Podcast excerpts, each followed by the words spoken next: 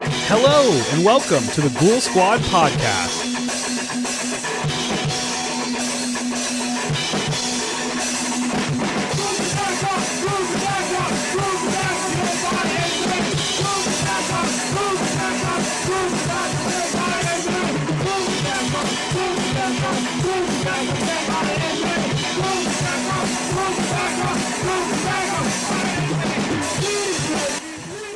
Hello, and welcome to the Ghoul Squad podcast, everybody. I'm Keegan Preslack. I'm Eric Hoff. And this is a horror podcast where two buddies in the middle of nowhere get together, hopefully once a month, and talk I horror, like horror movies. movies. I like Yes. that we have a like a log line. Like that's Yeah. like that's our official log line. that was the idea behind that. Is like let's just get some shit that sounds like we know what we're doing, and let's act. Because like- I mean, you recite it perfectly every time as Yeah. well.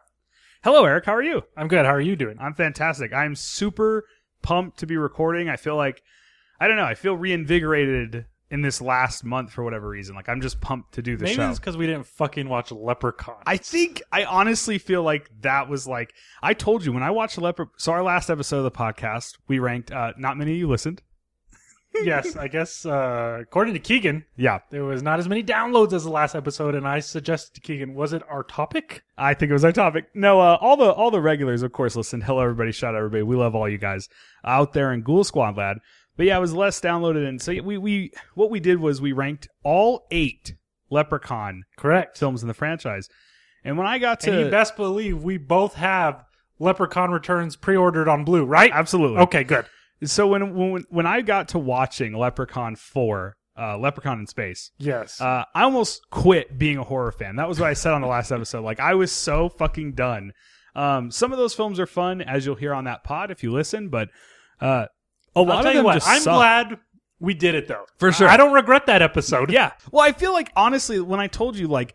I watched First Reformed in the middle of it because I was like, Oh. I need someone You to need something like good, good. yeah, like a fucking movie, not this bullshit. Right. And I kind of feel invigorated. Like that's kind of where I started. Is I feel invigorated from that. Like, all right, Okay. fuck all that. That was fun, but like, I want to watch movies again. Right. So, what do we? Uh, what's this episode? Oh, we're s- we're we're we're, we're gonna rank a I- I- extremely prestigious franchise. That's right. Uh, Uh, following up the Leprechaun episode, we're we're, we're gonna do Final Destination. yeah And uh, much like Leprechaun, I hadn't seen the majority of these either. right, which So- is cool. So three of these films were first time watches for me. Yes, and uh, so I had seen all of them. I saw Okay. them all, not all in theater, but I saw the ones I could in theater. Um, so this is gonna be exciting. The Final Destination episode. I feel like the OG Final Destination was like a constant viewing of mine in like sixth grade. Me too. Like I feel like it must have been on like FX or USA or something. Right. Like growing up, because I saw that movie all the time. And if we're like ranking like teen horror films, Yeah, nah, the OG is up there. yeah, It's for like sure. damn near up there with like Scream. I agree, and I think we'll talk that on the on the pod. Like obviously we're gonna rank that pretty high, but I think it's like it's such You don't have number four as your one? okay, keep Boy, going. number four. Uh, so yeah, I think the f- the original Final Destination film, like it gets lumped in with the second one because the second one's like kind of good, but that Yeah. first film is like legit good. Yeah. Like it's legit good. It's not like oh, watch these people die, and we will talk that. Correct. But first, Eric, how are you personally? I, I just realized I fucked up. I'm sorry. How'd you fuck like up? when you said that, you know what we should have done in addition to ranking the Final Destination films? We should have ranked the deaths. oh yeah, I thought of that. That might have been a bit more tedious, But but, that- that, I was- just hit me. I was gonna say that would have been Um, more work, and we don't like that around that- here. Especially E Dog. Yeah. Uh, work has been brutal. Oh, good. We've we've legitimately been down like multiple routes. Like every day I'm doing at least sixty to ninety minutes like overtime from another route. if you don't know, Eric works for the Postal Reserve, otherwise known as USPS. Yes, Mhm. uh, I love how like you never get it right. It's like Mhm. you, I think last time you said Federal Reserve, yeah, Federal Um, Reserve. and in my downtime, you know, I'm just trying to skate, skate, skate. Mm-hmm. Um, 'cause Playing I'm- games. not too much. Skating is what I care most about. Keegan, how are you doing? Thank you for asking, Eric. Yeah, I, know, you- really you- appreciate You that. always get all hurt when I don't. yes, I do. Uh, yeah, no, I've been I've been good. Uh, I just feel like I'm super busy. I feel like we say that all the time, but like I was thinking, You are uh, acting general manager right now, right at your hotel. I you am. gonna lay that on us? Uh, my boss is on. Uh, shout out to him. Uh, hello, Andrew. Thank you for your uh, Mm-hmm. podcast equipment uh, that we are not paying for and have not given back. no, so with that, thanks. Pretty sure Andrew. it's ours now. Yeah, no, I'm just I'm running the hotel while he's gone, which is cool. Uh, but yeah, so that's what I'm like doing. common law marriage, it's like common podcast equipment law or something like that. I, I think that's so specific, no one will get that. But yes. um, yeah, no, I'm good. I mean, I've just been playing so much uh, video games on my Xbox One X that I talked about in the last episode. Mhm. Uh, we won't get into it, but I've been wa- playing Fortnite still because I'm a loser and uh, just a bunch of bullshit, honestly, to be honest. But Uh, I Um, really, really want to play World War Z. Da. me too, me I'm- too. I'm bummed that I haven't got on that yet. Is it? Is there single player stuff? Like, or can you get can you get matched up with like I think you get matched Randoms? up with people. Basically, Okay. it's like Left for Dead, but in the World War Z universe, universe. So film like- universe, Yeah, not so- book universe? Right, so they like pile up, and you have to like shoot them down and That stuff. sounds great. yeah, it looks wild. It's only forty bucks too. Yeah, Um, but so what did I do last night? Uh, I don't know. What'd you do? Well, the reason I bring this up is uh, it's called a segue, and this one is terrible. Okay, lay it on me. Uh, what did I do last night, Eric? I rewatched Avengers: Infinity War. I rewatched it within the last Which two is- weeks. Not a horror movie. No, but Endgame is coming literally tomorrow. I Yeah. don't know when I'm going to see it.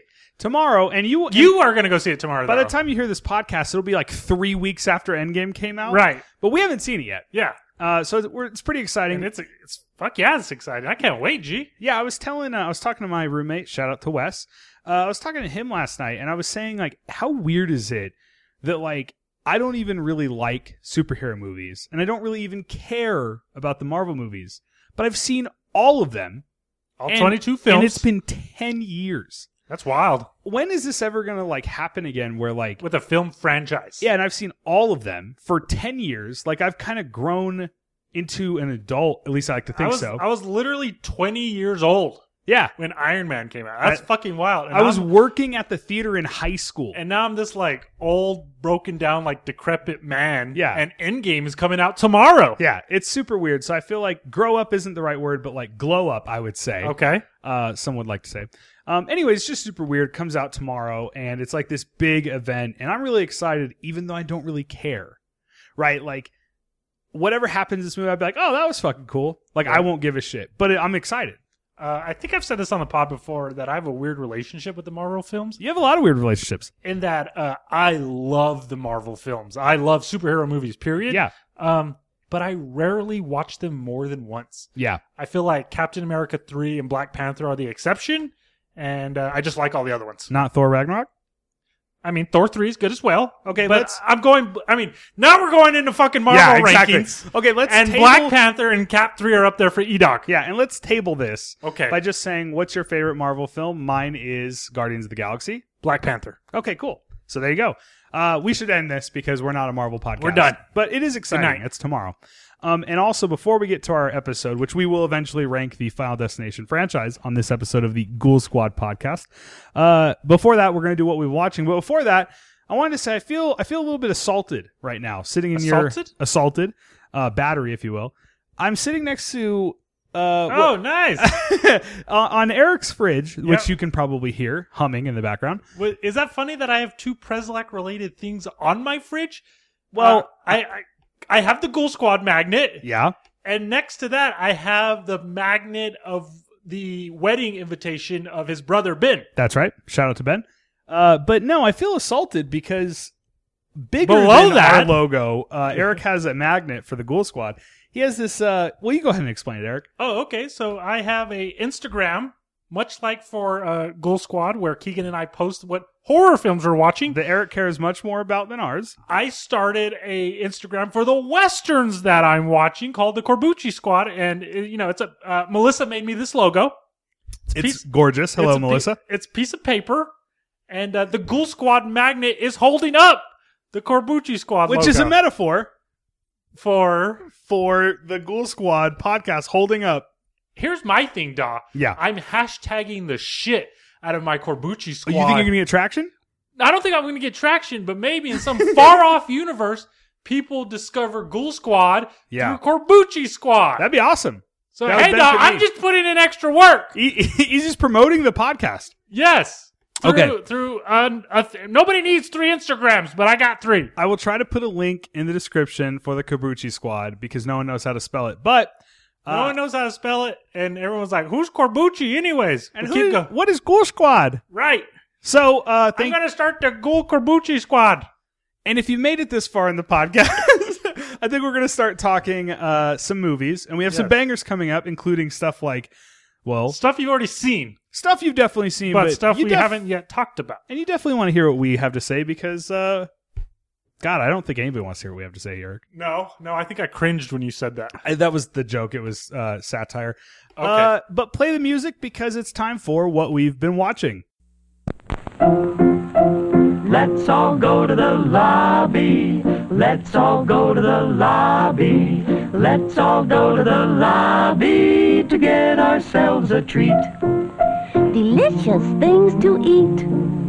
The popcorn can't be beat. The sparkling drinks are just dandy. The chocolate bars and the candy. So let's all go to the lobby to get ourselves a treat.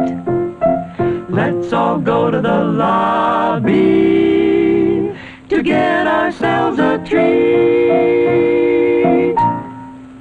Okay, Eric, are we going to talk Jordan Peele's Us, Us. first on this episode? Now, that Okay. movie came out a long time ago, it feels like, uh, at least a month, right? It came out on the Yeah. 22nd of, of March. Is that correct? which is my brother's birthday. Shout out. okay. Um, you know, Did Ben watch Us? he didn't, Okay. and I hate him for it Okay.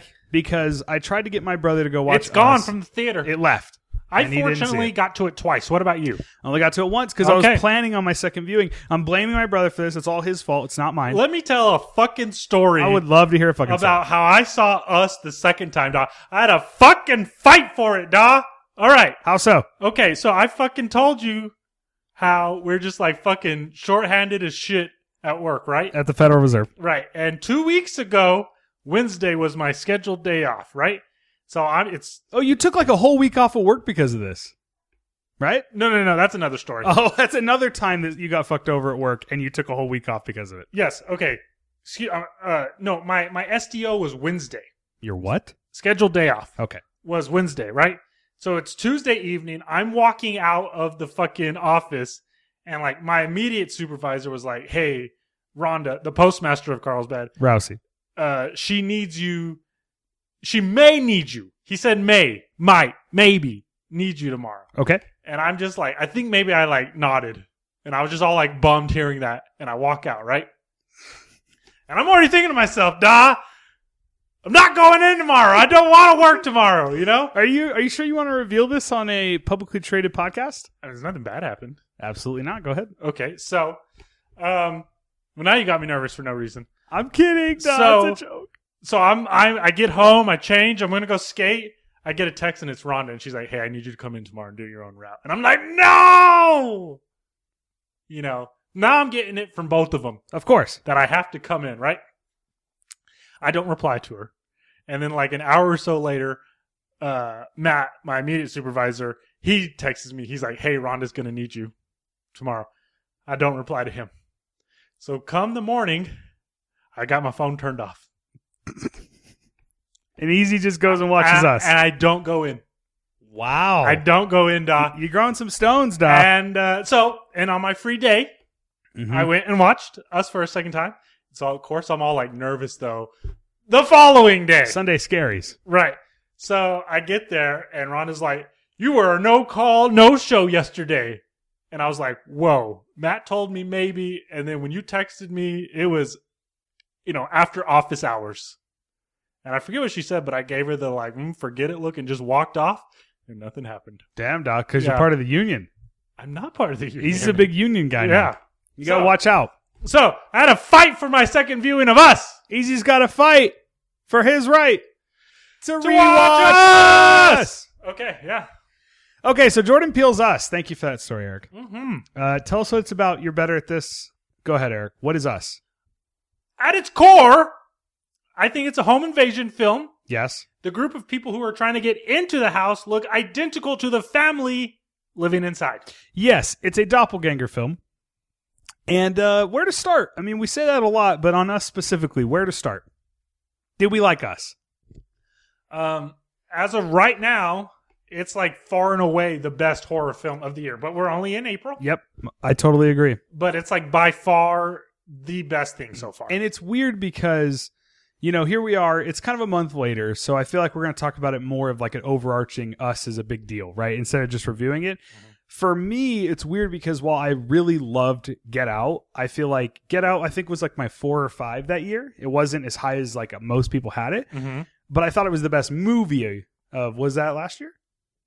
No, I think it was 2017. I want to say that was last year, Don.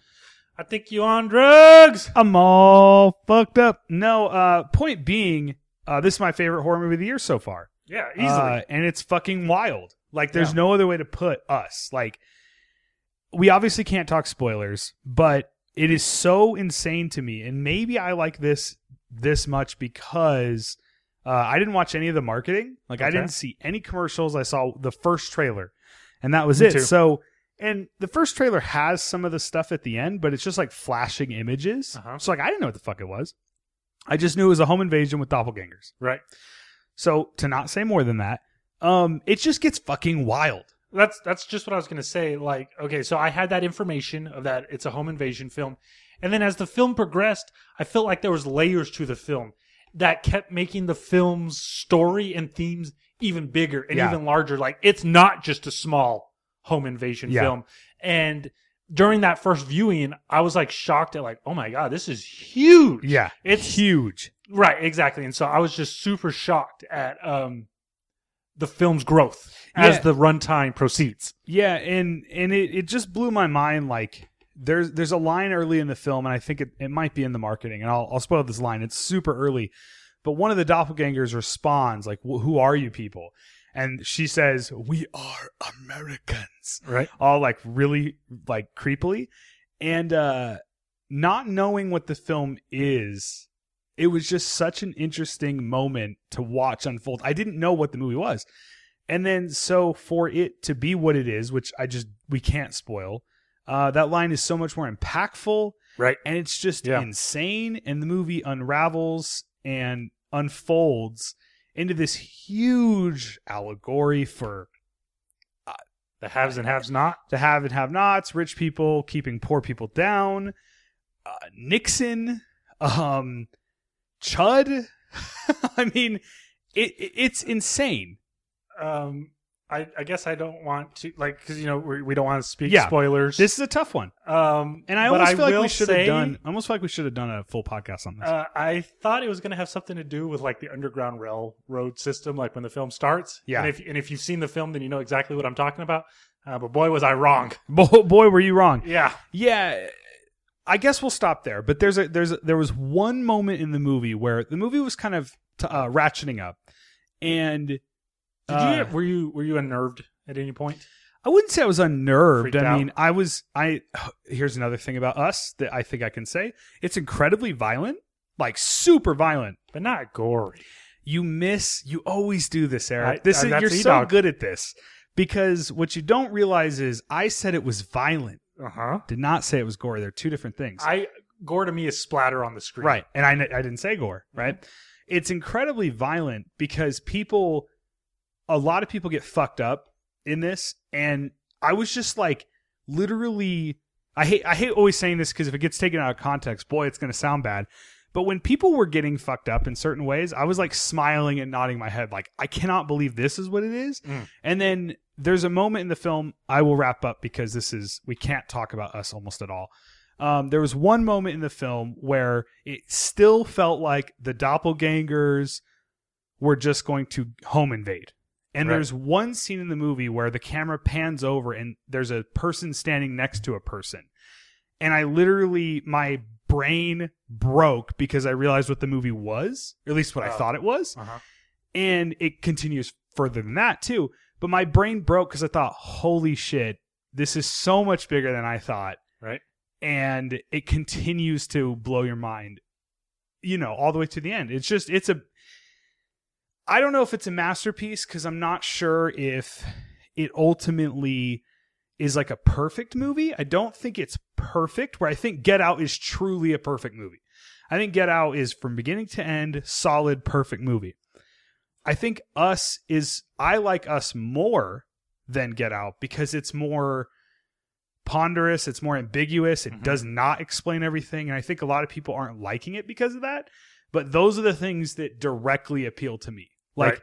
what is this? How does this work? You, you Is- like having your thinking cap on. Yes. And this movie just has that in droves. I mean, did you like that as well? Yeah, absolutely. Um, after I watched it, you know, I felt like there was like a hundred articles of like explaining uh, us, and I read Think- like think pieces. every single one Yeah. to be like, oh shit, like there was that happening too, you know. Yeah. And I felt like when I watched it the second time, like, oh, I got it. Yeah. Um, so maybe and I, I thought more was going over my head than it actually did.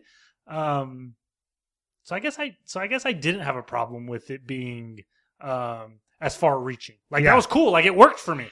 Yeah, it worked for me too. And I think a lot of people are doing the logic thing, right? Which you and I sort of mostly, for the most part, agree on. Um, there's a point in the logic that I felt like the film actually like explains. Okay. Like I actually feel like there's a moment where it's like, okay, maybe this idea is far reaching, but I feel like he touches on like this is a possibility. Yeah. But I, I don't want to say anything. Yeah. I think um, I'm just realizing let's get to the next movie because if you have not seen us, we're saying nothing.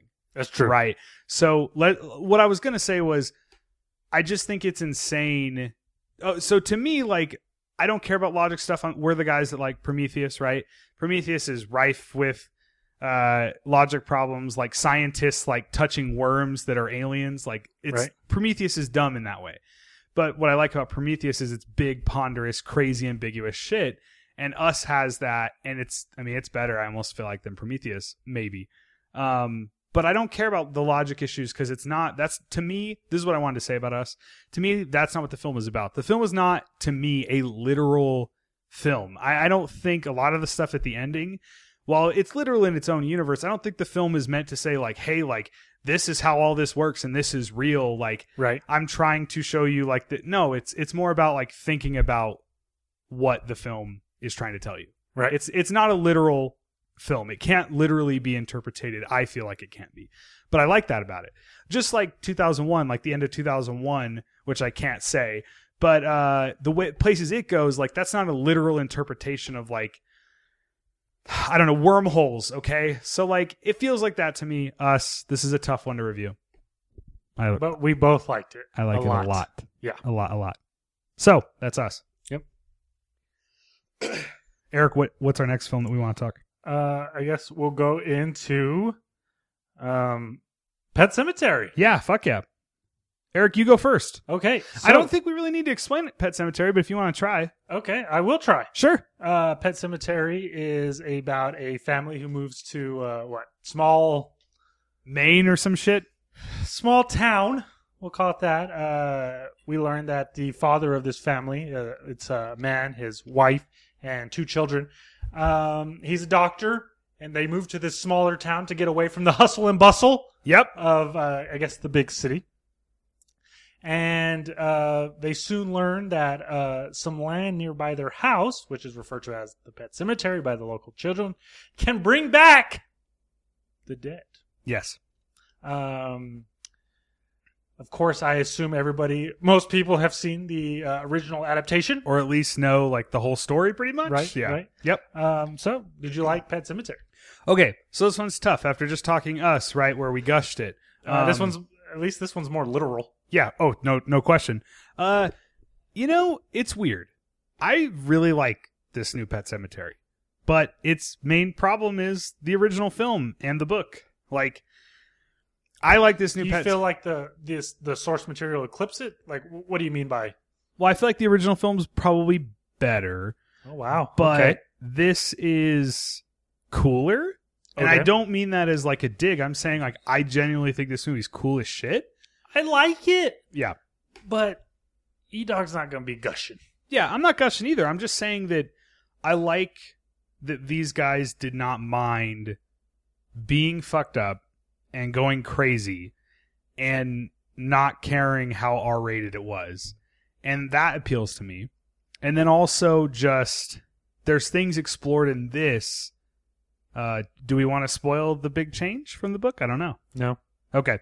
Um, by doing that big change, uh, the child is allowed to express things in a different way. And uh, I found that really cool.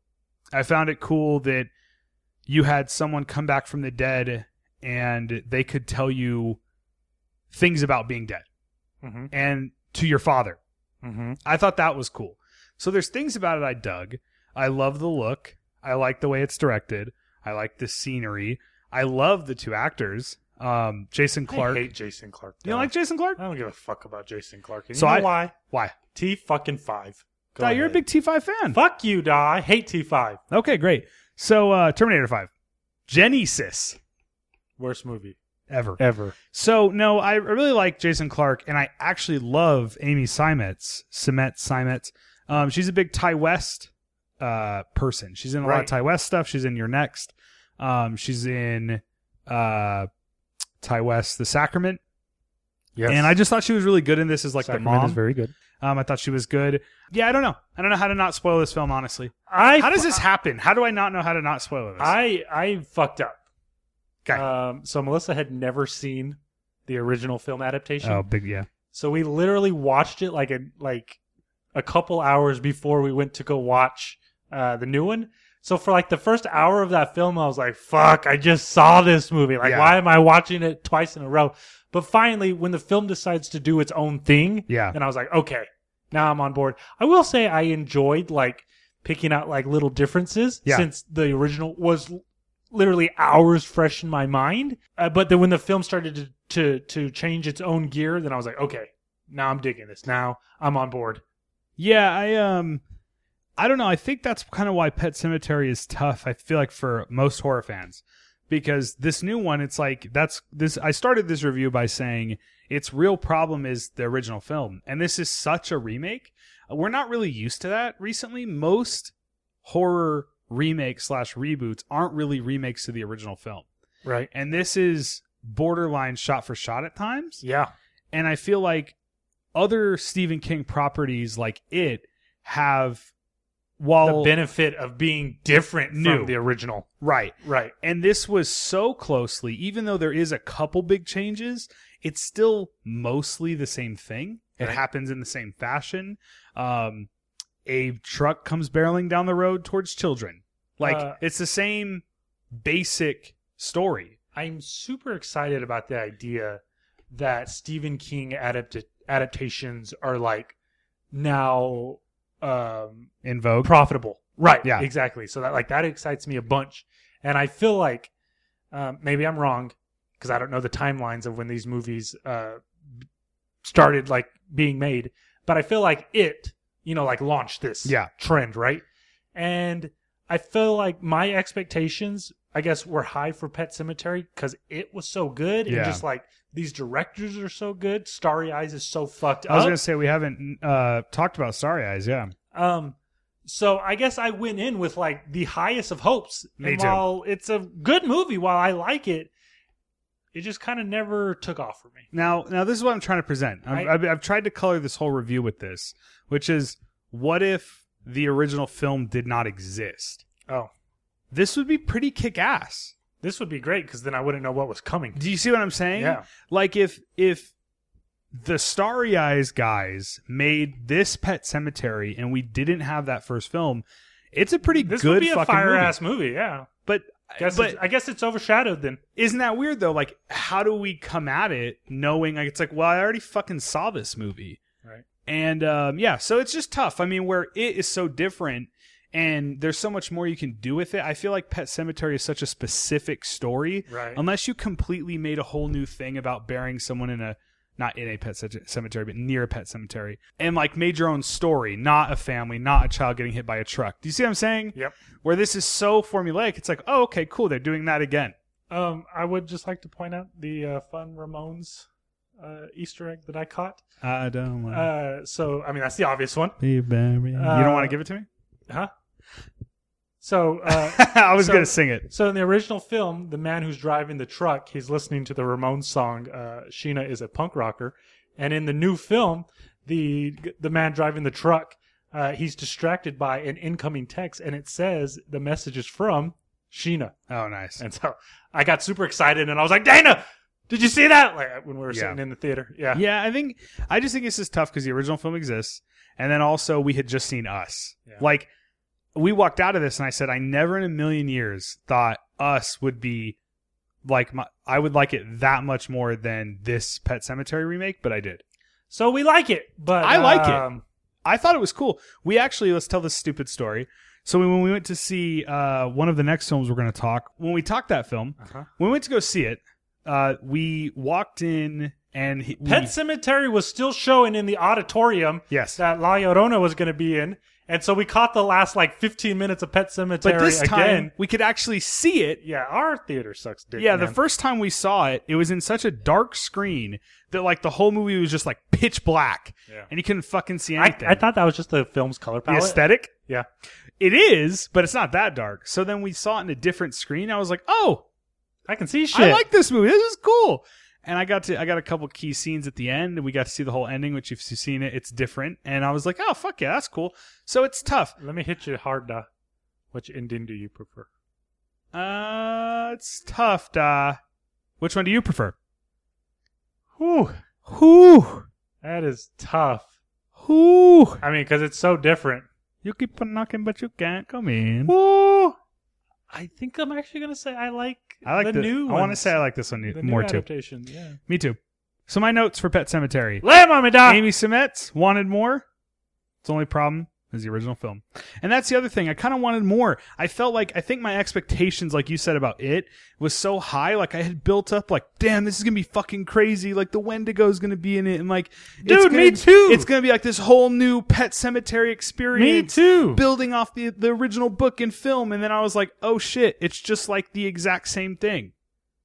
Like pretty much. You get what I'm saying? 100. So I think but but taking expectations out, I think it's a pretty good movie. We it's just like, "Eh, okay, cool." Like we already fucking saw this movie. Right. So, that's tough. That is That is Pet Cemetery. I don't 2019. want to be buried in a pet. cemetery.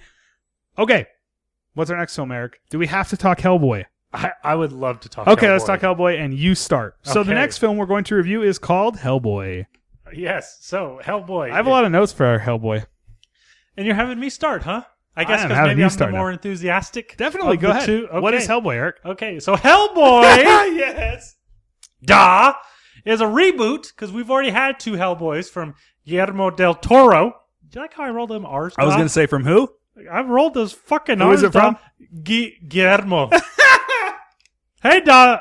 I'm hitting that pronunciation hard. I just want you to do it again. Yeah, well, twice is my limit, G. All right, now. Okay, so tell us about Hellboy. I now. mean, I think Del Toro's first dropped in 2004. I'm not sure when the Golden Army dropped, but uh, Lionsgate. You know what's crazy is like Columbia did the first one, Universal did the second one, and now Lionsgate did the reboot. yeah, So for whatever, nobody wants Hellboy. so for whatever fucking reason, I know. And what's crazy that uh, Universal did the second one is because like the first one didn't do well financially.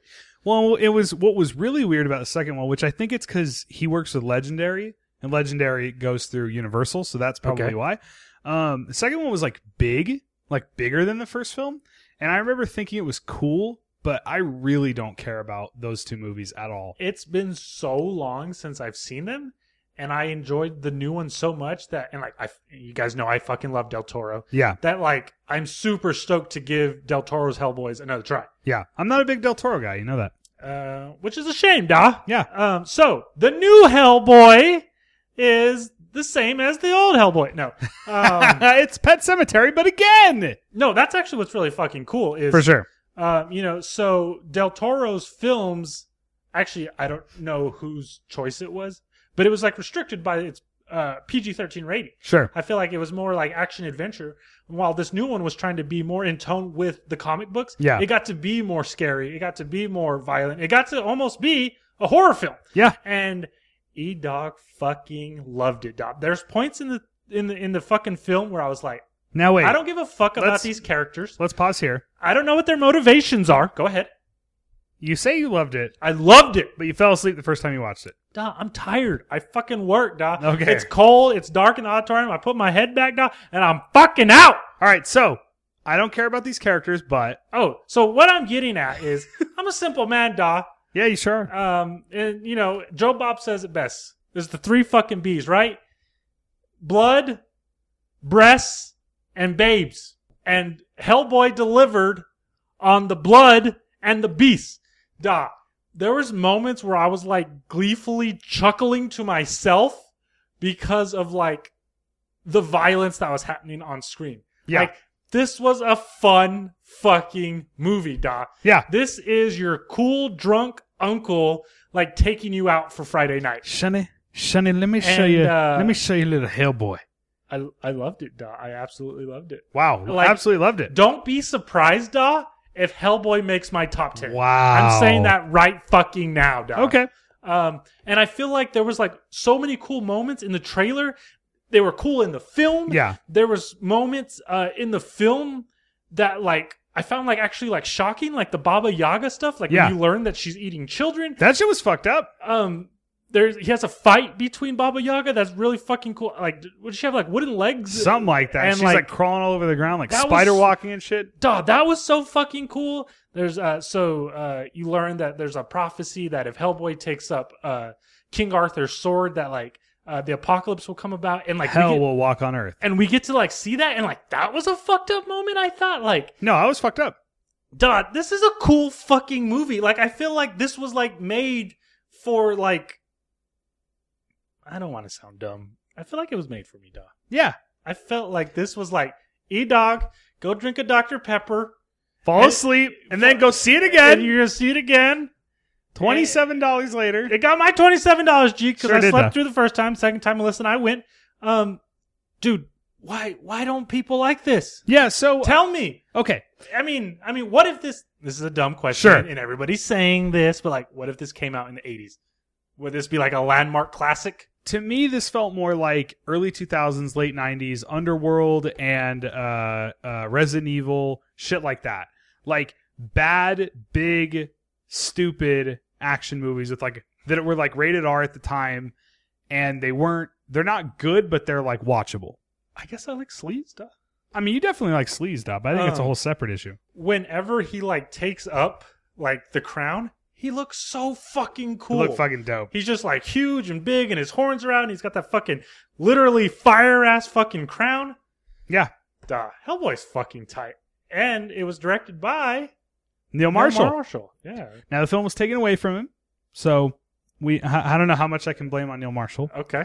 But uh, yeah, no. So it's just tough because Let's hear what somebody who uh, didn't care much for it. sure, I'm happy you liked it, and I actually liked watching it. So like, it's not the worst movie ever made. It is not at all. Okay, go ahead. Like, I almost want to say I would rather watch it again than La Llorona, but at the same time, La Llorona's shorter. So I'd probably watch that because Hellboy's like over two hours, I think. Is it? And I got tired of it, I think. But uh, regardless, um, it's just. Okay, I'll just read my notes. Read your your notes, Doc. Hellboy. Uh, cacophony of mediocre CGI, complete fast forward editing, almost like you're watching it on YouTube and double clicking to fast forward. Uh, ADR, comma, skipping entire sequences of dialogue. Uh, fun, but actually bad.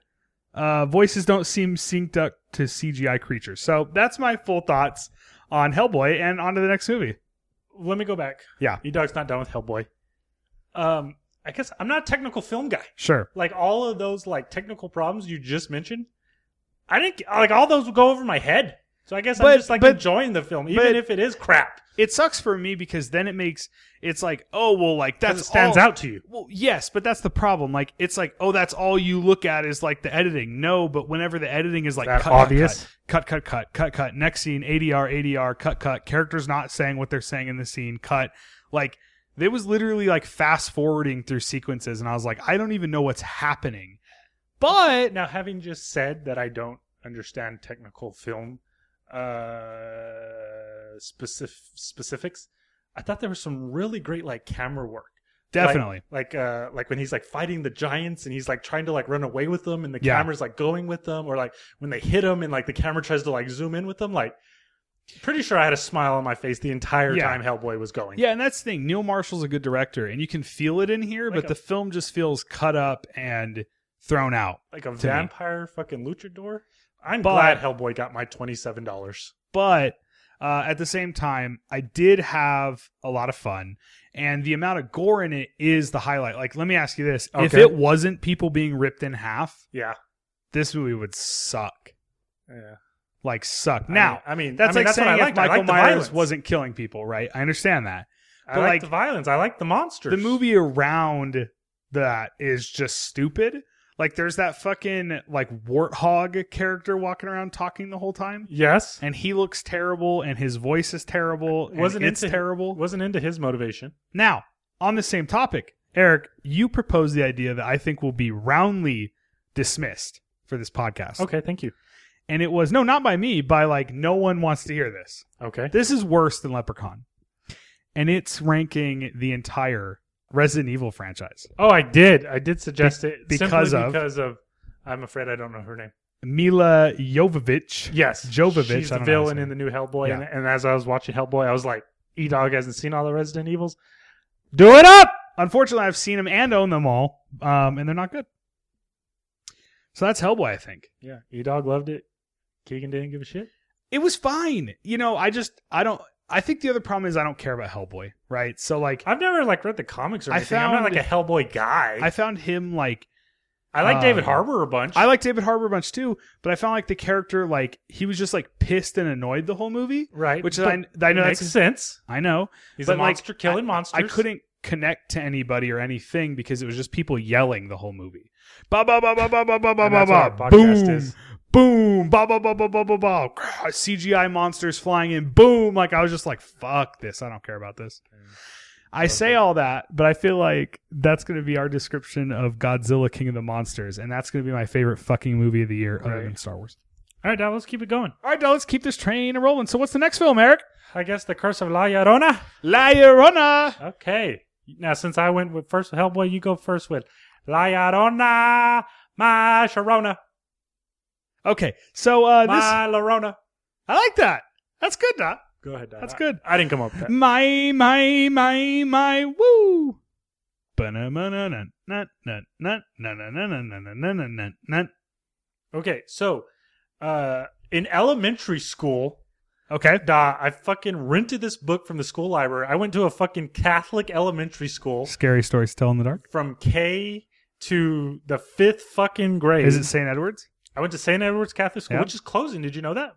No, thank God. Yeah. Uh, I only and they're went, trying to decide what to do with like that building now. And I say, fucking sell it, da. I say just demolish it. Just fucking tear that shit I am down. kidding. dog. This is tongue in cheek. But when I uh, I went to kindergarten there, and then I went Okay. to real schools, uh, so I could be with real kids. Not a dog. I Yeah. was in I was in a fucking uniform for six years, dog. That says a lot about you. So uh, I rented a book one time. I'm not too sure what my motivation was. It was called, I think, "Raining Tortillas," and it was about New Mexican folk ter- folk tales. And how old were you? Do you think? Like guessing. It was elementary school, so five, six, seven, eight, Ooh. nine. Because the only one I remember from elementary school, oh, never mind, Goosebumps, and then Scary Stories to Tell in the Dark. Yep. I mean, And that those shit were staples of my Scared the fuck out of me. So I mean, there there wasn't like this wasn't like a scary book, but one of the stories was about The Weeping Woman. La Llorona, and uh, it fucking terrified Yeah. me.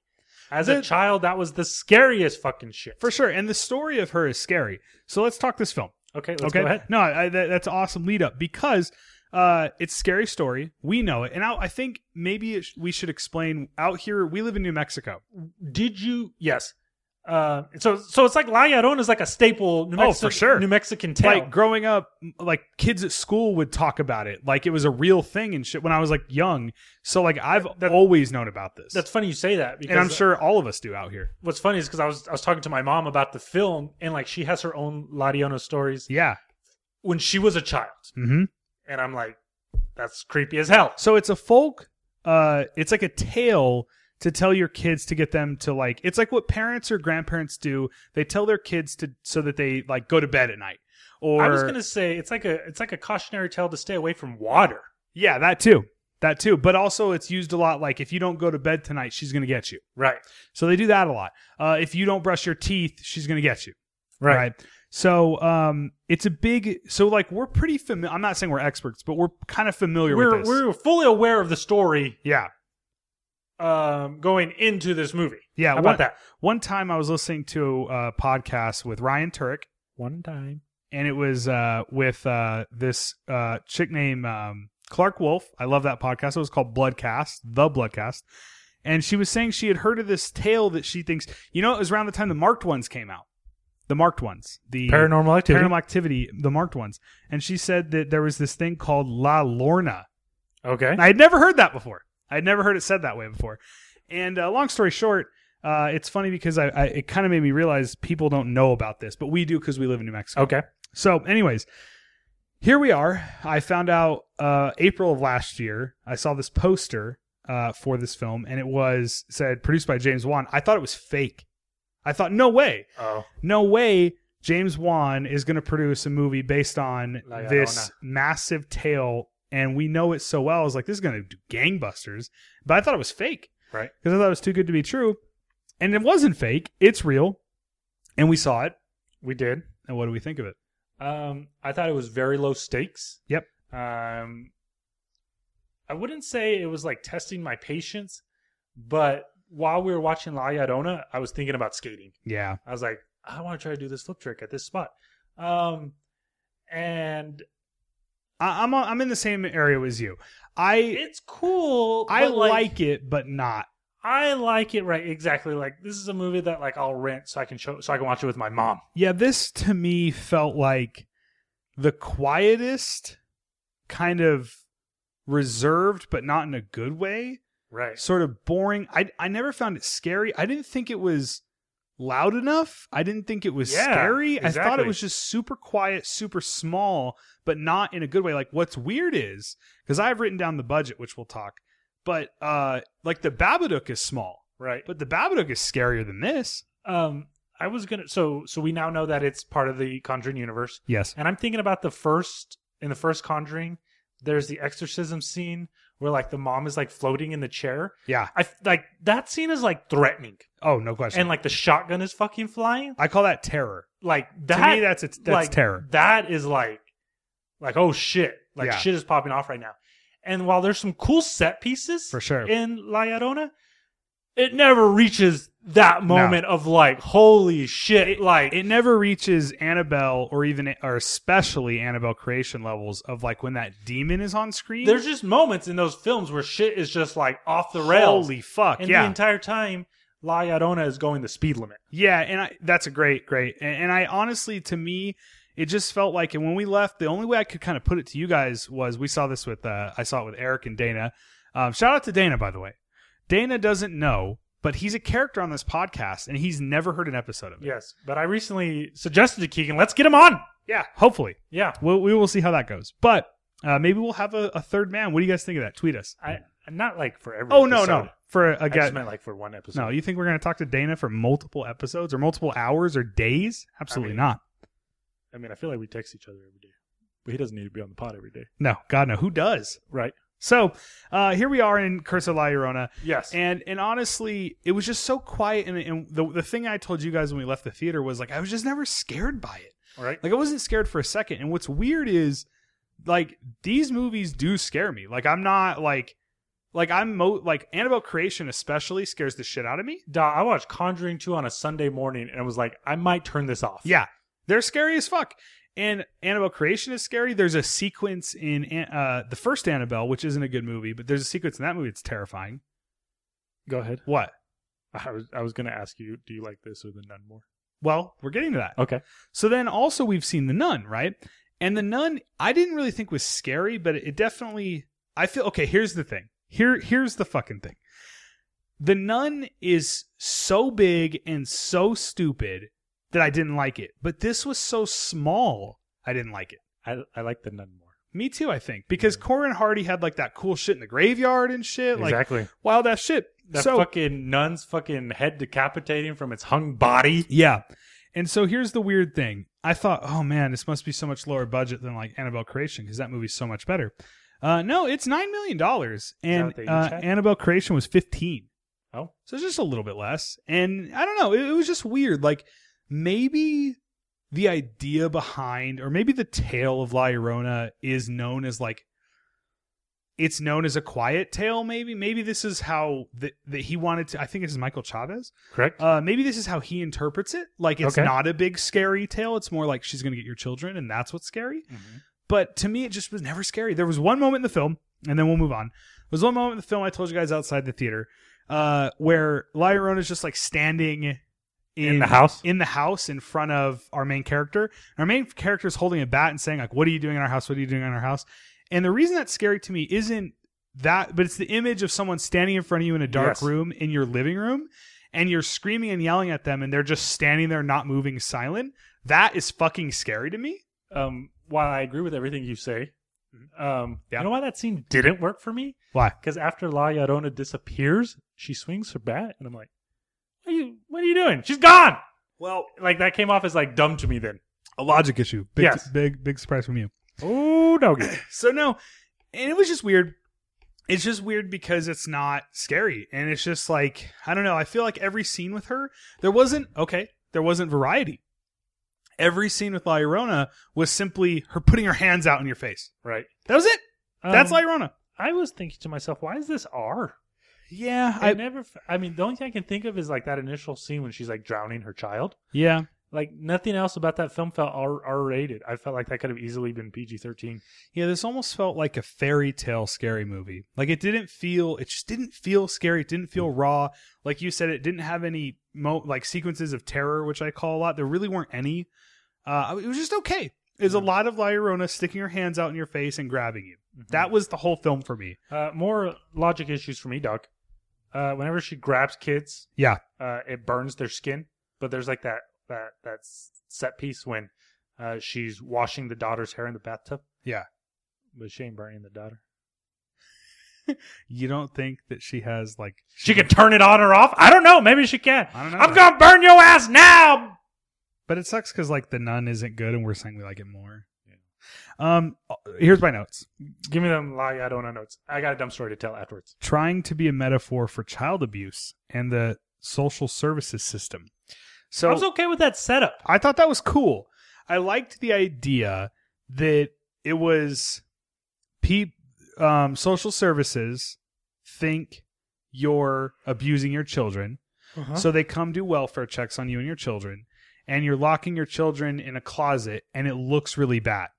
Uh, So I could feel this trying to be a metaphor for that. Didn't work for me. No, like the Babadook is like a good metaphor horror for for, mental health. a lot of things, for Okay. hating your child. Uh, this just didn't land for me. And this is a competently directed film. Like this is good. And I just didn't really care about it. Go ahead. Uh, I was gonna give some more logic issues for you. To- La- La Llorona just can't fucking open up that fucking closet door. no, it's got a deadbolt on it. She can't get in. I think it, there was something like it, she Oh, was there like a spell on it? something like that. Because there was yeah. like there was like weird like drawings on it. Okay, yeah, that's why she can't open it. no, it makes sense. Anyways, uh, this is a, this is a here we go. We'll we'll we'll I'll end with this. Wait, the I'm Curse done. of La Llorona is okay, well, it's a disappointment for me. I agree. I, I was really excited about this, and here's the thing: when I say disappointment, this is by no means a bad movie. I just think it's disappointing. uh, I'm excited that we're getting another Conjuring tale. Yes. with Uh, Vera Farmiga and Patrick Wilson. Um, uh, Annabelle comes home. Can't wait. Um, I feel like everybody's who's like, directing? I did not watch that trailer. I want to say it's Michael Chavez. He's The same directing that guy. too. I want to say it is.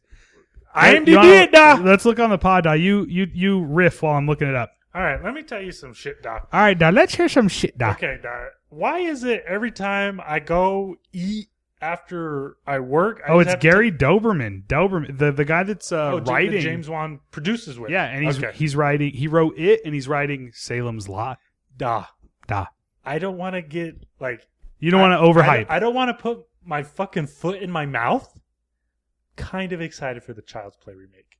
Ooh, I don't want to. I know. I know.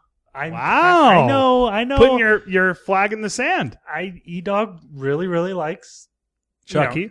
that that character i'm kind of excited i'm not i'm not won over that idea that he's like a smart device that can control electronics but okay, let me E-Dog's present. gonna go into that film excited Let me present this. If people we didn't trust and didn't care about made a new film with Jason Voorhees in it. Yes, we would watch it. We just wouldn't give a fuck, even though it's not the right people doing it. So I think this is what you're saying is is what I'm saying, which is we don't like we don't want them to make this movie. We want them to make sequels to the franchise, right? Which is wild. With the original creators, right? Right. They're not. But what you're saying is but we're shit horror fans and we like Chucky and we like this. Hmm? So I'm pumped too. I just wasn't ready to say it. Yeah.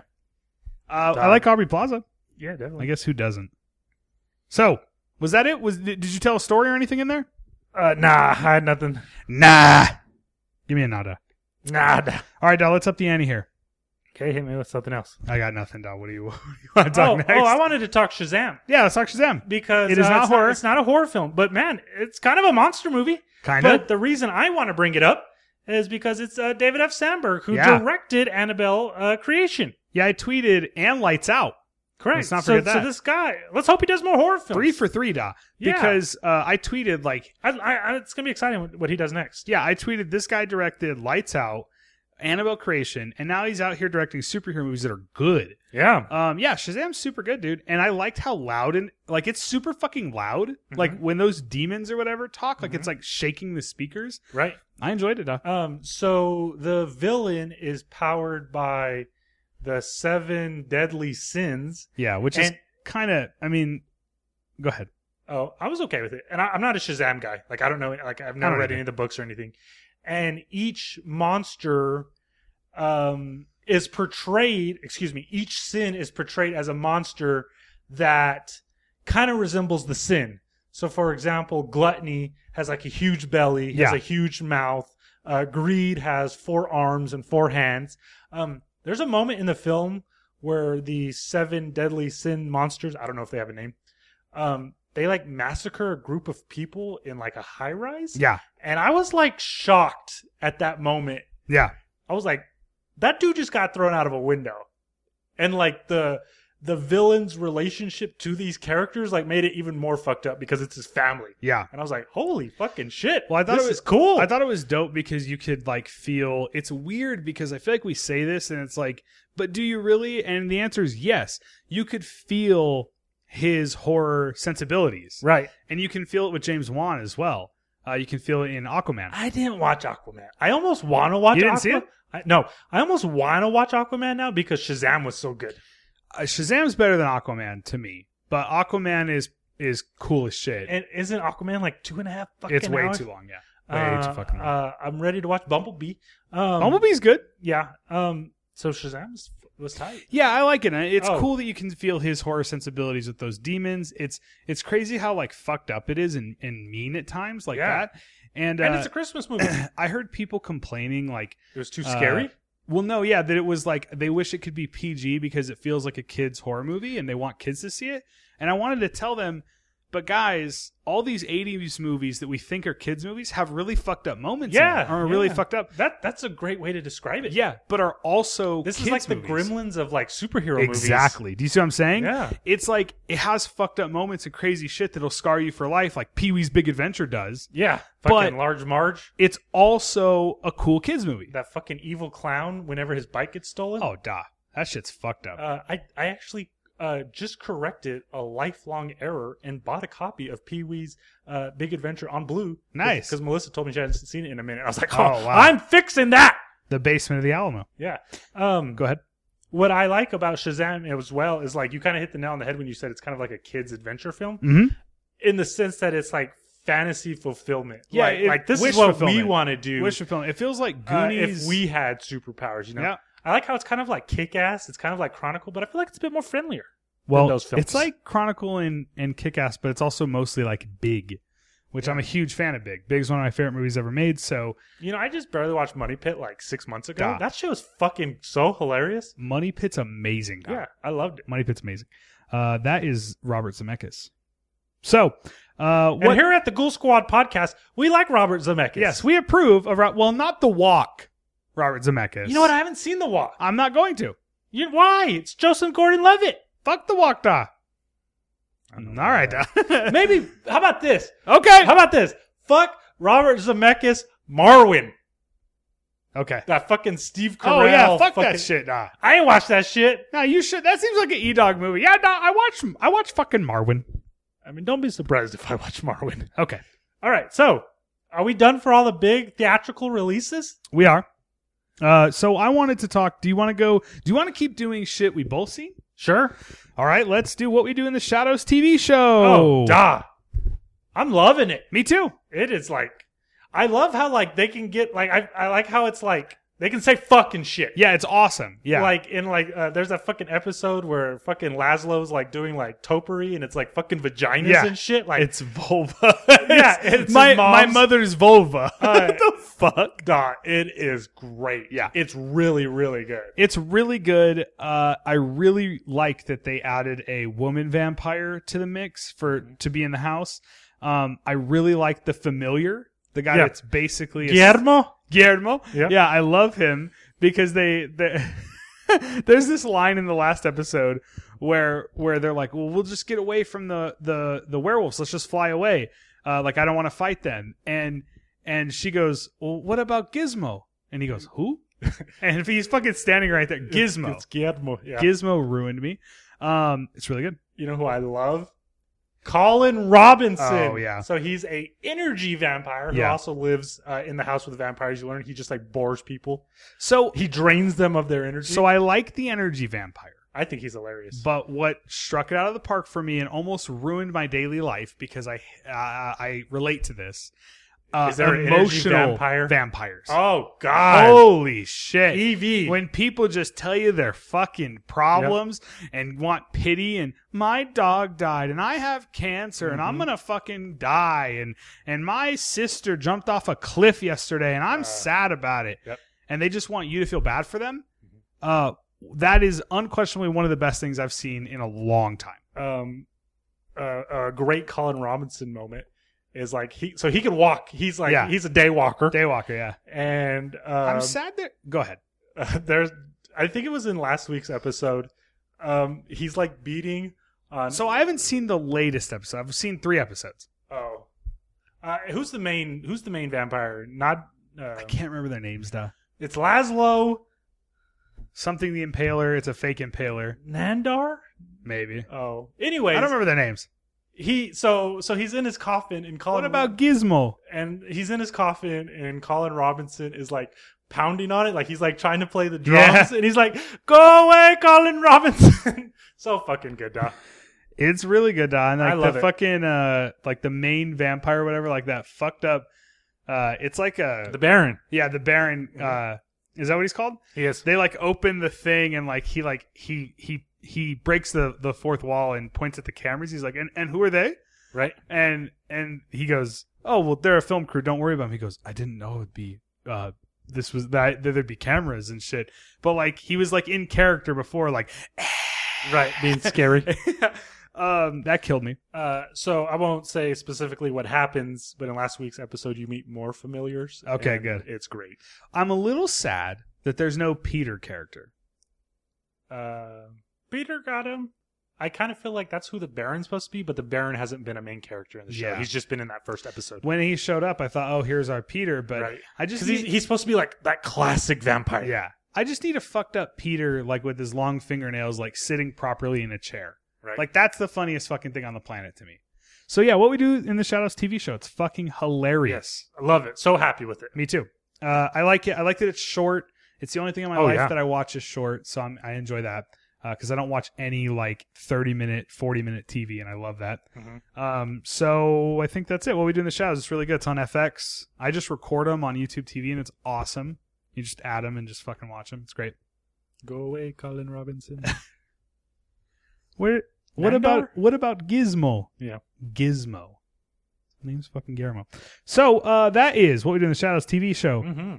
Eric, I think this is where we we part. Is this where we part? Yeah. So what do you want to do? Oh, I can talk for a little bit You can tell. Yeah, let's hear you. if you want. Okay.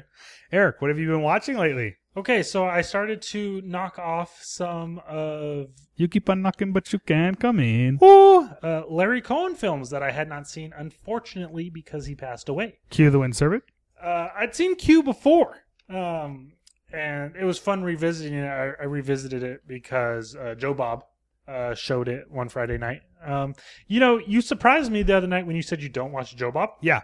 You don't watch Joe Bob because you don't have a Shutter account, or you don't watch Joe Bob because you don't like Joe Bob. I like Joe Bob a lot. Uh, I want to get into Joe Bob. I'm jealous that everyone is watching Joe Bob. Mhm.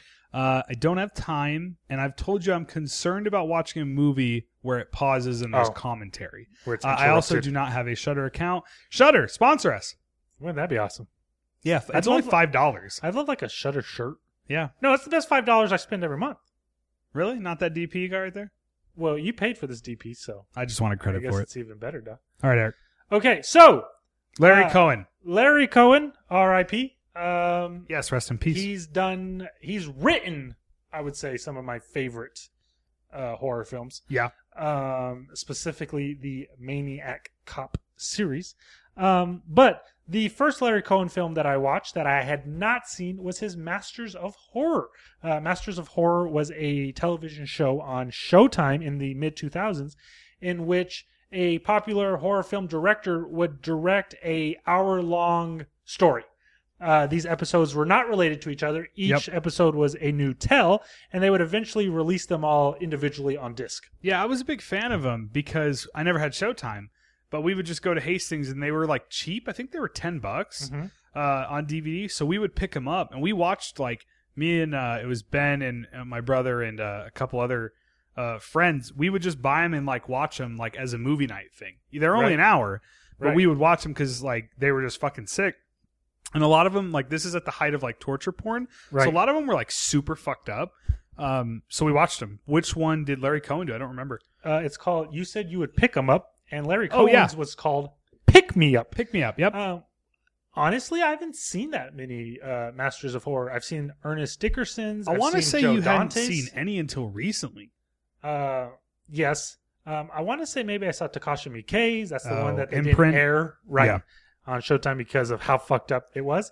Um, so pick me up stars uh, longtime Larry Cohen regular Michael Moriarty, in which he is a serial killer who drives a semi truck. Yes. Um, he's driving along a stretch of uh, highway when there is a- another serial killer also working the area, and they start feuding over the people um, who gets to kill who. Yeah. Um, I'm afraid I'm drawing a blank on her name, but it's the lead from the the craft. She's also in this as well. Not Nev Campbell. not Nev Campbell. Uh, we're the weirdos, Mister.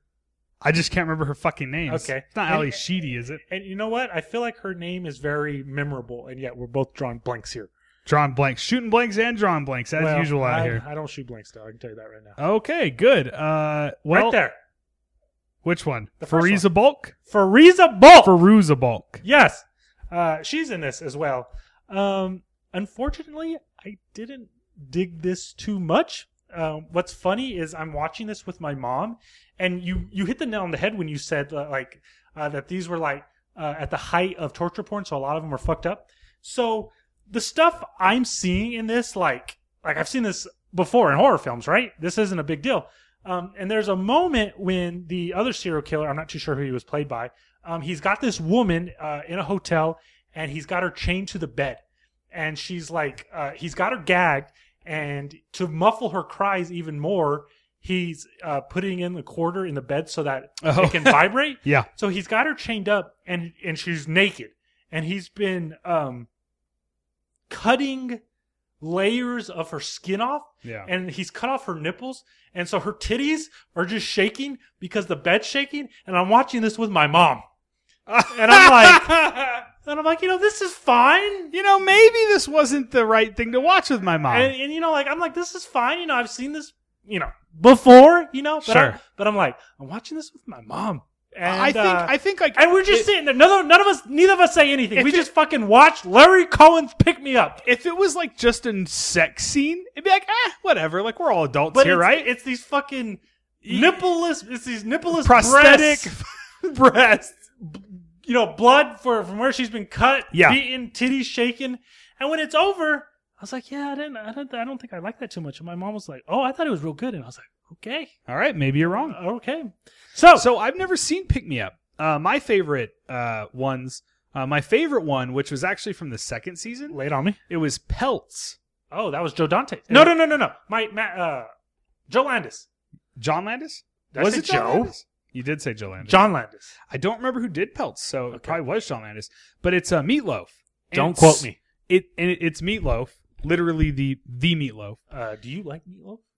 the food or the singer. I'm just fucking with you, duh! I don't like either. Okay, me neither. Uh, so it's Meatloaf, and he plays this fucking. I've talked about it on the podcast before. He plays this like fur trapper where he like traps like fucking animals and then takes their fur and sells them to like a place to make coats and shit. Mhm. And it gets super fucked up. really? Uh, I remember us watching it, and it, it- I'll just be honest. I mean, I'll just tell you, it's not a big spoiler. It ends with fucking Meatloaf like cutting his own like skin off of him as a metaphor for fur. Um, it's really fucked up. The fur that he ends up, he ends up like he finds like the best animals in the planet, and this one like cursed, you know, ancient burial ground where these rabbits or whatever fucking run around on, right? Except Okay. they're cursed too, and so is their fur. So he like starts to like people kill themselves when they fucking they become possessed by the perfect fur. Do you get what I'm saying? I do. And then they end up like mutilating themselves. And it's super self harm, super self mutilation. It's fucked up. Pelts is I've- awesome. I've, seen that cover so many times. Oh, it's but really I- good. I've never seen it. It is directed by Dario Argento. Oh, there you go. That's why it's Wow. so good. Uh, it's really, really. When I say fucked up, like I'm That's telling you, awesome. Pelts is fucked up.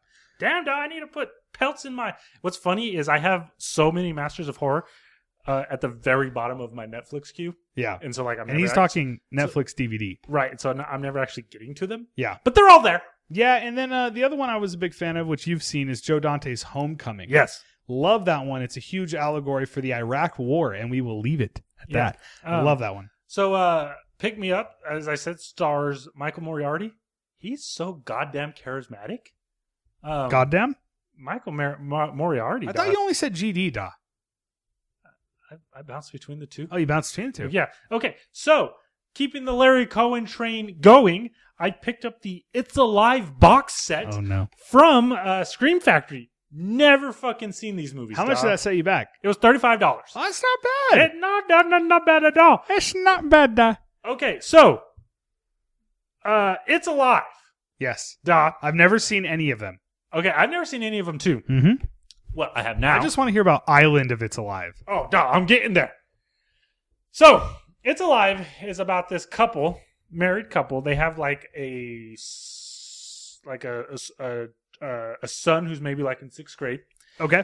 They're expecting their second child, but this child literally comes out as a little monster, and this monster has uh, a taste for blood. It wants to kill, and the film never explains why she gives birth to a little monster. Could it be drugs that she's taken, prescription or otherwise? Uh, she, has she been exposed to radiation? Is it pollution in the air? It's all things that we've probably all been exposed to. Yes. And could that have led to this uh, deformed, crazy monster? Uh, there's this incredible moment in the first It's Alive where the father, drawn a blank on the character's name as well as the actors, uh, he's in the hospital. His wife has already gone into um, Labor. labor. you dog needed help with that. Anytime, da. Um, and he's just so excited. You know, he's just this proud father. He's to having be. a, he's having a child. Right. And he's like at the part of the hospital where like they swaddle newborns. They what? Swaddle. I just wanted you to say it again. Um, you know, It- they're it's like called wrapped the, up uh, in It blankets. has a name. What is that Is it called? not swaddle? no, no, no, not swaddle. Uh, no, the the viewing area Yeah. for like the newborns. Newborn. Never, never mind. And and he's looking at these newborn babies. He's just got the biggest smile on his face. He's just so excited to And be a his father. rolls in and it has And- a tail. And he looks to the left. yep. And the camera pans, and this doctor's like holding its throat from where it's just been ripped out Oh, great. by this newborn baby. So, of course, he panics. He runs into the room where his wife is, and there's just fucking dead doctors everywhere, and the baby has escaped. So, word quickly gets out that this family has just given birth to this fucking monster baby. And you- Mongoloid. and you know what, Da? To me, it's a fucking metaphor for how hard children are and just what a fucking nightmare yeah, but children are. but but not very subtle. No, metaphor. not at all. Right, where like the Babadook is like a subtle metaphor. No, for, this like, is hating your one hundred percent children. Yeah, in your face. Children are little monsters. absolutely. So it, it becomes like a news thing. It I becomes wonder like what a, Larry Cohen's uh, kids think of this film. right.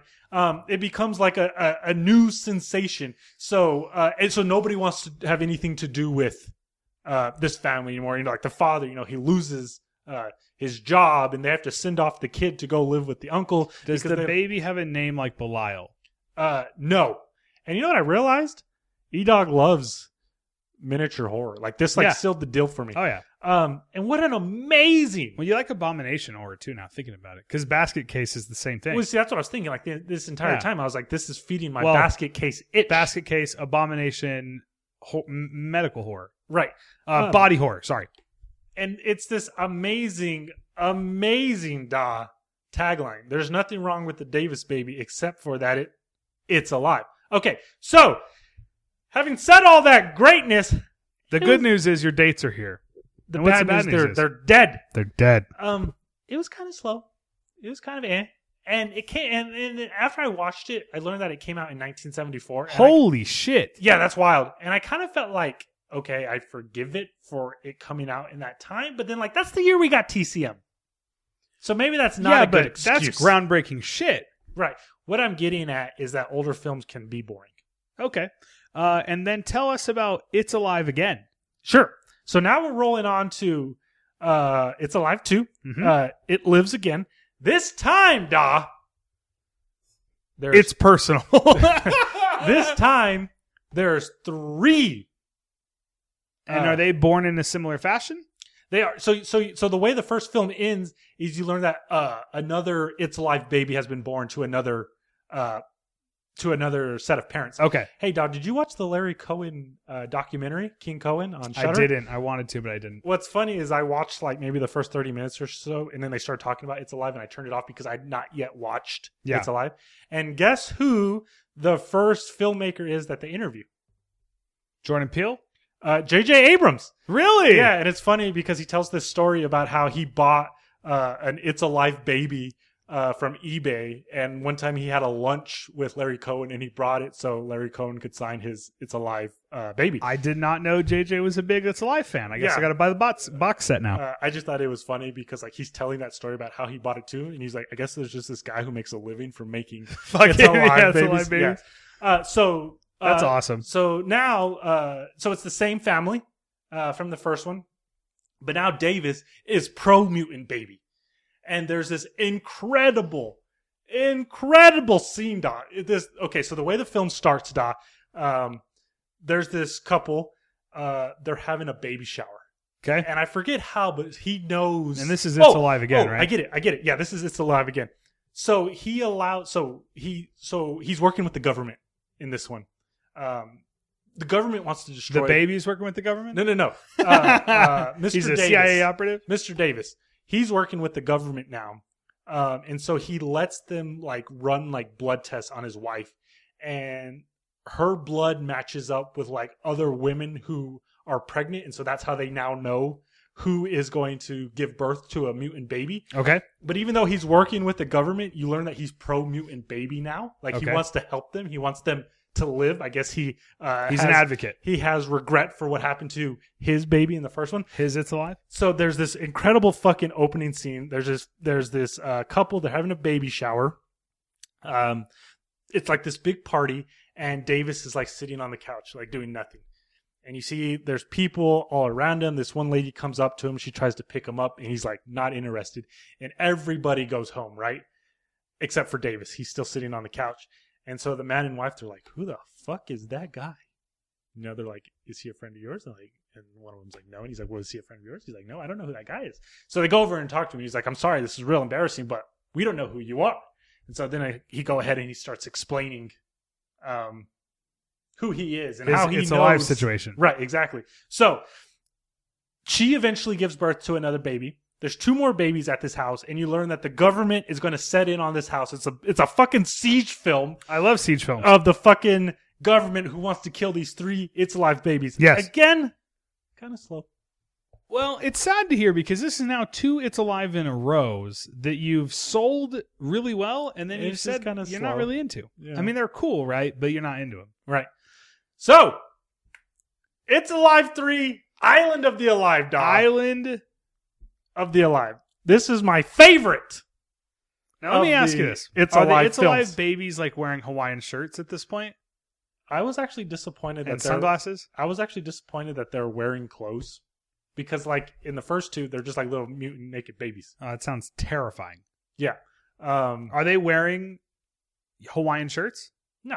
Oh, well, that's sad. uh, so, that's. uh, a, I feel like it's a big missed opportunity. uh, you know what's interesting is Rick Baker. Oh shit. Okay. Um, there was actually this really fucking terrifying moment in the first one where the baby is crawling towards this cop on the ground, but it's clearly a man in a suit. So it's like this that's large, terrifying. this large fucking baby, yeah, crawling to this cop to kill him. So uh, it opens up uh, in court, and you learn that they're trying to decide like, does this baby have a right to live? Because you know it's alive babies. yeah, just life keep- rights. Yeah. right. It just, they, it's it's alive babies keep. Um, yeah, abortion allegory. uh, correct. Yeah. And Michael Moriarty is in this one, and he's the father of an It's Alive baby. Okay.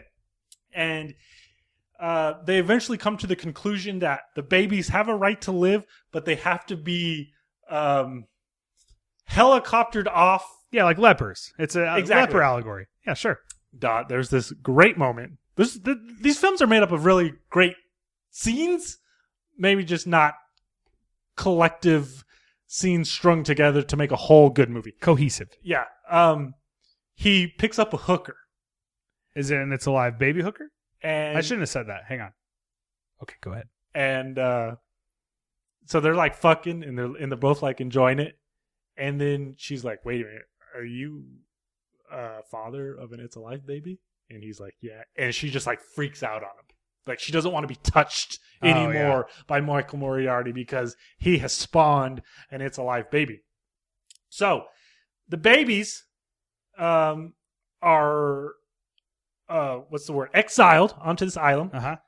five or six years pass and you learn um Do there's they like a grow? yeah and they and they grow at like astronomical rates oh my god. so you learn like even though it's been like six years um like there have been They're like sexu- the size of islands. like ev- not the size of islands like like big humans I was saying, like the size of an island, like uh, Godzilla. Oh, Oh, sorry. It's, a- um, it's a joke. you you learn that they've been like sexually reproductive since they've been like Oh two. Jesus Christ! so Alan. now there's They've- multiple they've been They, have breeding. been given yeah right exactly and i'm drawing a blank now but it's like a pharmaceutical pharmaceutical pharmaceutical company they they had some type of drug that was related to the it's alive babies and they need to go kill them because they don't want them to be linked anymore to the babies and they think since so much time has passed if they just kill the babies they'll be all right so they go to k- try to kill the babies but the babies overthrow the crew, get on their boat, and they're heading to the mainland.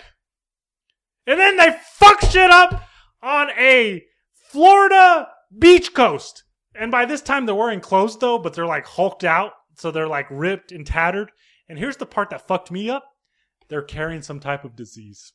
And I was like, oh shit. So now that it's alive, baby, they're like infecting. on only killing people, but they're spreading something. And there's a part where these cops kill one, and when they learn that um, they're contagious, that they're carrying one, one of the cops is like, "Oh God, I touched him," and I'm like, mm-hmm. yep, that's that's, some fucked up Eric's shit worst right now. nightmare.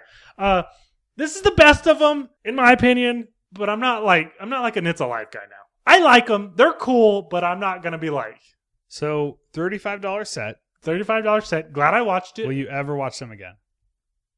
Uh, Let me buy it from you for twenty-five. I mean, I'd like to keep them. Yeah, obviously that's why you buy them. Uh, I mean, so like I like It's Alive. It's cool. It's tight, but like well, that's sad. it's. I mean, no, It's not my favorite. It's I- not my new favorite thing. I appreciate your recap. I feel like I don't have to watch them now. Yeah. Uh, but although it sounds like an incredibly visual series, uh, watching these huge man-eating babies attack a beach sounds fun, but also I'll probably never get to it. I, uh, I'm and I'm not telling you to. I don't blame you. Um, I feel bad because I like Larry Cohen. Yeah. I feel like I should be championing the man's work. Let me let me ask Um, you this: Go ahead. the Wishmaster franchise Oh, dog, it's alive is way like, better. Is like fucking uh, cinematic masterpiece. But what about Jin Goes to College? Uh, they're going to college. Let's, let's do the Wishmaster series next. Uh, don't you got that Uh, collection? yeah, I have all four. Yeah. Let's do the fucking Wishmasters next. so we have 20 downloads on our next episode? Yeah. okay. oh, so- by the way, we have an idea for our next episode that I forgot to say at the beginning. Yeah, it's a real simple one that I like. Um, yeah, me too. We just want to rank horror thus far. in a Yeah. year. Top five so far. Top five 2019 so far. Right. Uh, it's an idea. So, anyways, that was the It's Alive trilogy. Yeah. Awesome, Ho- Doc. Holy shit. That was great. so, what, what So- do you got, Doc? My next thing uh, is the Twilight Zone reboot from Okay. Jordan Peele. Have not watched any of these. so I've seen the first two. I believe there might be four, Four. now. Um, I've seen the first two, and I'm in love. I love them, and I'm dying to see the third one. We were gonna watch it at my brother's, and it just didn't happen. Um, so I'm kind of watching it with them, with my brother and his wife. Okay. Uh, Saber, shout out. Uh, so, yeah, I really like these, man. Um, I think it's weird because this is a post Black Mirror era, okay. and Black Mirror is so bleak and so about technology. I feel like people and when when the new Twilight Zone was announced, I feel like people misconstrued um, the Twilight Zone and Black Mirror as a similar thing. Uh, where Black Mirror, I think, is so focused on technology, while it is sci-fi, it's purely focused on our Black Mirrors, which is all the screens around us and the technology around us. So, I think that they're entirely different things. They're both sci-fi, but they're not the same. And I was afraid Twilight Zone would just try to be like Black Mirror, Mm-hmm. where it would be like about technology. And for, so far, the first two are not at all. The first one is about a comedian, uh, uh, Kumail Nanjiani. Mm-hmm. Uh, he's a comedian. In real life. And long story short, I won't spoil the whole thing, but he finds out that in order to make the crowd love him as a comedian, he can use people from his own life and use them as stories in his in his uh, uh, routine. Uh, but if he uses them in his routine, they disappear. Hmm. So that is the comedian. Obviously, spirals out of control and uh, I loved it. I thought it was awesome. I love the way they're shot. These are like super ominously shot, like the camera Who's kind of. directing? So it's different people. It's um these first two didn't have names I recognized. Okay. Um, they were TV directors, but they're all the first two are directed similarly, which is like kind of floating cameras, kind of voyeuristic in a way. Um, I'm just saying the way they're shot, like they're, it's not docu or anything, but they're they're very like cameras kind of hang in corners and watch people walk around, and it's kind of soft focus at times. It feels like original Twilight Zone. Uh, you feel like you're watching a mystery, a mystery unfold, and I love that. I love the old school nature of it, and uh, I love in this one the comedian, which I I'll just do this one. Um, the story wise, I love that these are like choices. They're the Twilight Zone has been awesome. It's such a cool original. I love the Twilight Zone because it's always about like the human condition and a, and usually a choice as people, and they're very simple. That's what I'm trying to get at. It's like I'm a comedian. If I use someone in my life, they'll love me, but they disappear. Like that's the story. And then how crazy can it get from there? And then it's over. And what did we learn from that? You know, they're very simple, they're not complicated. And I love that. And the second one is kind of inspired by uh what is it? Nightmare at 30,000 feet, Yes. 20,000 feet. Um and I won't explain how it is, but it stars Adam Scott. Adam Scott is on an airplane, just like of course, um in the original series and the movie, John Lithgow. And uh he he he's very concerned about the flight that he's on and he puts his hand in the back seat in one of the back the seat backs and there's a uh, like kind of an old mp3 player in there and he puts the head he plugs headphones into it turns it on uh, there's this moment where he has airpods and he can't plug him into it because it's it doesn't have bluetooth so he plugs headphones into this this mp3 player and clicks play and it's a mystery podcast but the mystery podcast is about the disappearance of flight blah blah blah blah blah blah blah which is his flight Oh. so he listens to this podcast, and slowly but surely he realizes the podcast ab- is about his plane. For sure, it's his plane, and it goes from there. Um, how long And are these paranoia. episodes? Uh, they're an hour, Oh, and it's awesome. Um, so I'm really excited for the third episode. I hear it's amazing, and uh, Jordan Peele hosts it, so um, it'll. How st- do you feel about? Does he interrupt? he does This, So- this, the show. and it's awesome because you'll be watching it. So both of the ones I watched so far, uh, you're just like watching the story, and then it just stops, and then the camera pans over, and somehow Jordan Peele is in the scene, and you just get pumped. You're like, "Fuck yeah, let's go!" And uh, he's like, you know, it's not Adam Scott. I don't know his name, but Adam Scott's a normal guy. Uh, uh, on this day, he thought his flight was going to go well, but he didn't realize his plane was headed towards the Twilight Zone. And it's like, it's awesome. It's- um, I really want to watch it. They're awesome. So I don't think I revealed anything. Those are setups. That's all they are. We don't know, you know, so you'll have to see them. They're awesome. So I love the first two episodes of the Twilight Zone. I hear the third one is the best already. So like I haven't even seen that, and I'm this high on the first two. Um, I love how simple sci-fi they are. They're very simple choices that tell us like about people, and I love that. Where Black Mirror is like complicated craziness about social media and all this insane shit, and like they're huge worlds where this is more like, you know, w- what would you do to be famous? That's what the comedian is. So, uh, anyways, the Twilight Zone. I love them. I hope I didn't ramble. I love it. So I'm really excited. I can't wait to see the next couple ones. They're on CBS All Access, which sucks. So that's part of the reason I haven't continued as well. That's what it was. We were going to watch the third episode, and I told my brother, I said, well, use your CBS All Access trial, you know, like a Netflix trial, because I've already used all my trials up. And he said, well, we should wait for like a couple more episodes before I use my trial. And I'm like, fuck. So I haven't got there yet. So Twilight Zone, reboot. Love it. Love Jordan Peele. Love it. awesome. Eric, what's your next goddamn thing? uh, Race with the Devil. This is a uh, Warren Oates and Peter Fonda film. Okay. I believe this is 1975. Um, I learned of Same this. year, my favorite film of all time came out. Uh, Jaws. Yeah, unfortunately. Uh, so the f- the first time I learned of this film was uh, Shout Factory put out a double feature of this and Dirty Mary, Crazy Larry, and they're both Peter Fonda like car action films. Okay. And uh, Shutter recently put this up, and I was like, "Oh shit!" Um, I've been wanting to see this like since uh, I became aware of it through Shout Factory. Um, and even more motivation was like a few weeks prior to watching Race with the Devil. Um, I'd watched a western. Both of them were in called A Hired Hand. So I'm like on a Peter Fonda, Warren Oates uh, high, if you will. Um, Have you ever seen On Golden Pond?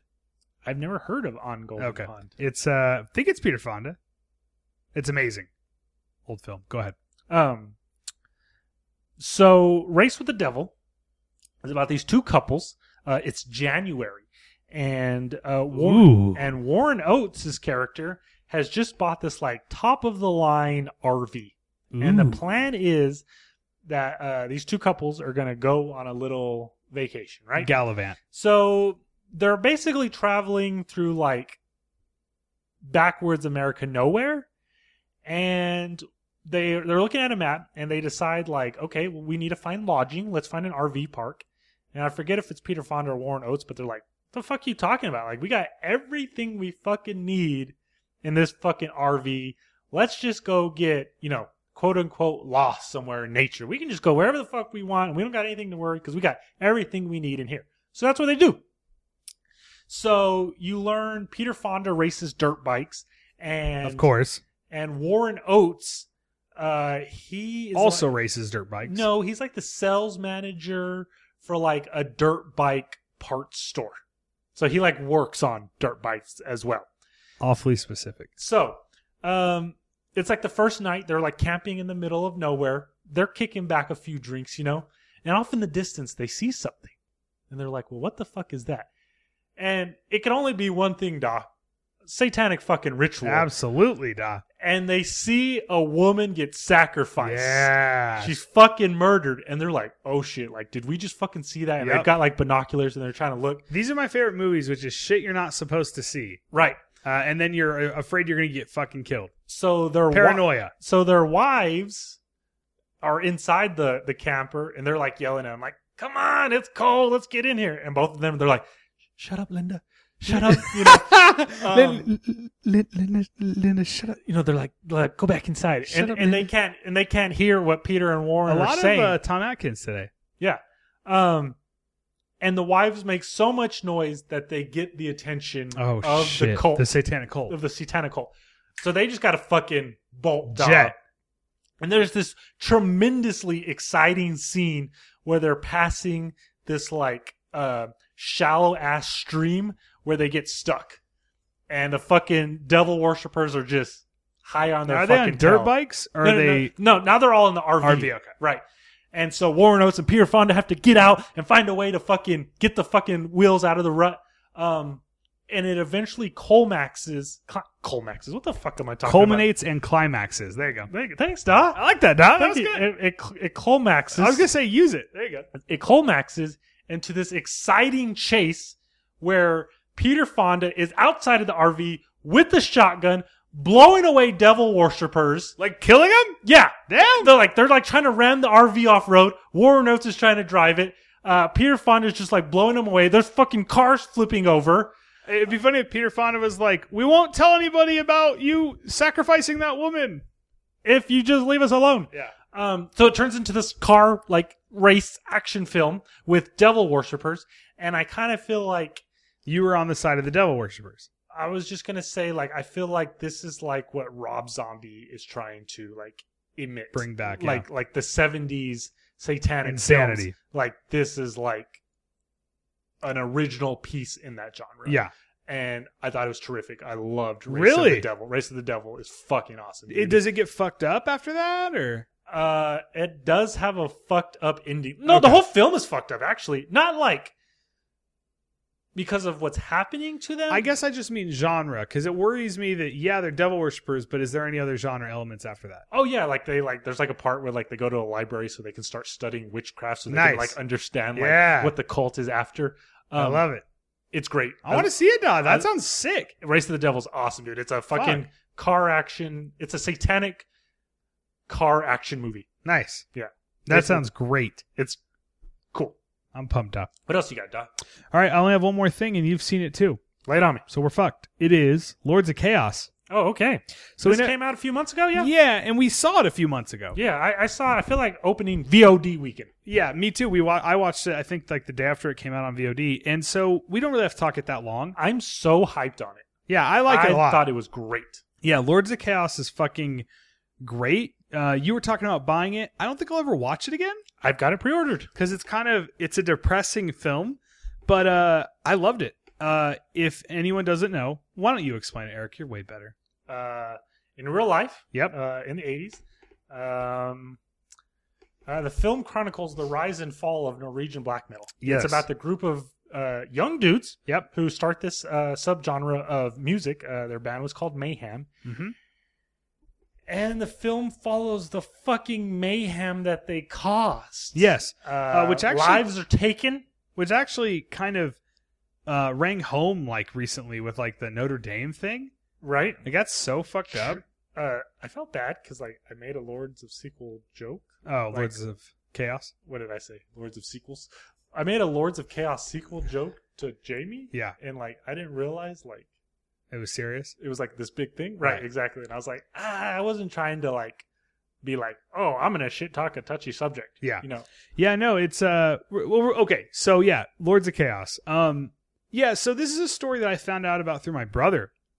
Uh Ben somehow, I'm not sure who he found it from. I know like Rolling Stone did an article one And, time, and that might have been where he got it from, but my brother told me about this couple I want to say like 4 years ago. He told me about this Norwegian death metal band called Mayhem. Mayhem. And their front man was one of their front men was dead. His name was Dead. And he uh, used to s- huff bags of dead birds before shows because he was huffing death, Right. basically. And so he told me about that, and then he told me about. I don't think it's a spoiler to say because this isn't. I'm not talking about the movie. This is real life. I Right. think it's okay. One of the band members, I'll just say, one of the band members kills himself. right? And my brother told me that they took a picture of him dead Mhm. and used it as One of their live album cover arts. one of their album cover arts that they distributed with a picture of his actual suicide body. right. Um, and so I've known about this for a while. So then subsequently, of course, I looked it up, read about the story. So I know about it strictly through my brother. And then I found out they were dramatizing it and making this film. And so this was quite interesting because it wasn't all that shocking. The film is shocking, but I knew the story mostly, right? Right. Or at least the lore, which I think this is based off of. I don't. This even says the I- film opens up with like it's based on truth, facts, and lies, or Yeah. something like that. uh, best we could do or whatever. Um, and I just really liked it. I mean, regardless of the true story, which I feel like, oh well, like fuck, it doesn't matter if it's true or not. This film is just like harrowing and breathtaking at times, and the performances are amazing. Uh, yeah, it's uh, Rory Culkin Yeah. is the lead. Rory Culkin's amazing in it. I- It's great, great, great, great. Um, I was blown away by this, and no, no pun intended, blown away. right? Yeah. Um, I was, and and this is a film It's that has tons of like violence and gore, and that's normally something I praise, but this is not treated no. in a fun monster movie fashion. Like this is some cringe worthy Yeah. ass shit. I remember watching this, like being uncomfortable. Like, I'll tell you this, this ain't one where I'm gonna show my mom.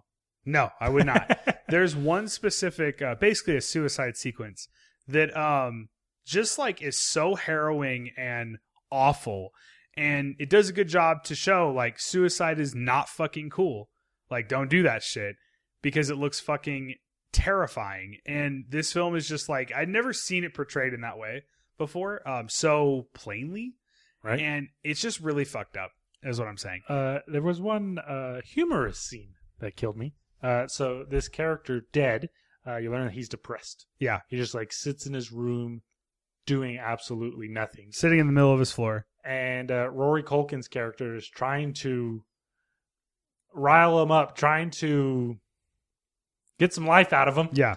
And you learn that dead hates cats. Yeah. And so, in an effort to get Dead up, uh, Rory Culkin's character tells him, "There's a cat outside," Yeah. and that gets him right up. And they go out to kill the fucking cat. Yep. And they succeed. Yeah. Um, yeah. And then, of course, uh, if you know anything about the story, it escalates. Uh, this whole thing escalates into Murder. murder and then also uh, burning churches down. And it's just, it's crazy. It's crazy to, because I guess they, you know, as far as we know, they actually did this. Some of these people did this shit Right. in the 80s or whatever and uh, it's crazy just because it kind of gives you perspective like it's like oh that's that's um, crazy that people did that and then it's like to see it even though yes this is a film so this is not real to see it uh, materialize like this in a film it's like fuck that's not cool like that's shitty like you guys are pieces of shit for doing that um so yeah i don't know i was just it was just an all around not only are the performances good but the story is just so harrowing and insane um yeah lords of chaos is fucking awesome doc I really liked fucking it. awesome i just don't know if i ever want to watch it again it's just so depressing it's a depressing film i thought I, it stuck with me for like a couple weeks after i saw it um i thought about it a lot so it, it lords of chaos is certainly a film that'll stick with you so eric what's your next movie I've got several more. yeah i figured Uh, i fucked up I, I haven't watched a lot of horror lately uh, next one I got is Castle Freak. okay Um, barbara crampton Barbara Crampton, Jeffrey Combs, and Stuart Gordon. reuniting Um, I had never seen this film before, and I saw it thanks to I've never uh, seen it. Joe Bob. This was ebob uh, a movie he showed on the first episode of The Last Drive-In, and of course, E Dog uh, slept through maybe a third of it. Um, so I went back and watched it without the Joe Bob commentary, you know, so I could just watch it uh, vod yeah. And if I had to compare it to the other Gordon Combs Crampton offerings, I would say it's probably like the the the least of my favorite, right but it's fucking great. really Doc Castle Freak is amazing. Uh, Jeffrey Combs. Um, how and- have you not seen chopping mall doc I don't know. You're such a big Barbara Crampton fan. You haven't seen Chopping Mall. Uh, Jeffrey Combs and Barbara Crampton play a married couple Mm-hmm. who have a blind teenage daughter, and they have inherited um, this fucking castle in Italy, And what's funny is like this is Stuart Gordon, right? But it gives a very fucking Italian vibe. Yeah. I don't know if it's because of the setting, but I kept thinking like this could be uh, an Italian horror film. Sure. Um, I guess maybe because I was also thinking about House by the Cemetery the entire time because there's a monster in the basement. Of course, Does he just grab someone's face and crunch their fucking face? uh, well, you know, initially he harasses the blind daughter Is there a bat in So- the basement? So that's the perfect setup because, of course, the blind daughter can see Okay. that there is a monster lurking within uh, the castle. But there's no ba- uh, basement. Uh, f- uh, There's a cellar from where the base Is from where there the a bat? monster. No, there's never a bat. Duh. Um, there's a cellar from where the monster uh, emerges. This is some nasty ass shit. okay. Cool. It is fucking great. Um, I won't give away specifics, but the monster tries to mimic what he sees Jeffrey Combs doing. Ooh. Okay. I see. And his idea of Is he doing things to someone? he is, uh, I'll just say And- this his idea of sex Yeah. might be a little too radical for some. it might be a little too new wave, if you know what I yeah. mean. Um, Yeah. It's great. I really, really, really liked it. I'm Nice. so happy I got exposed to it. Thanks, Joe Bob. Thank you, Ebob. Yep. Um, I had this idea I strongly encourage you to watch it. go to. Um, we're not doing it this year, so nobody get excited. Texas Frightmare. Texas Frightmare.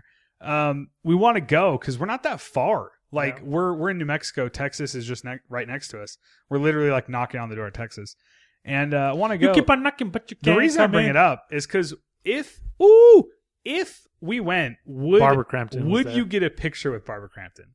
I would hope so. I would. It would probably make my life to see Eric because I like Hell yeah. you would have It'd to make smile. my life, duh. I know, Dad, that's what I'm saying. Yeah. But like, I feel like your smile, your shit-eating grin Yeah. in in the picture with Barbara Crampton would be would make my whole life. I, wouldn't even need I one. would keep my hands in front of me. Yeah. And just give a big old smile, duh. I, you'd, it'd be a shitty grin. I can tell you that. You're the guy with that. So, uh, anyways, uh, one day we want to make it to one of those conventions just uh, as fans because fuck yeah. Yes, exactly. So, So that's Castle Freak. I okay, Cast love Castle Freak, are I'm gonna keep on going.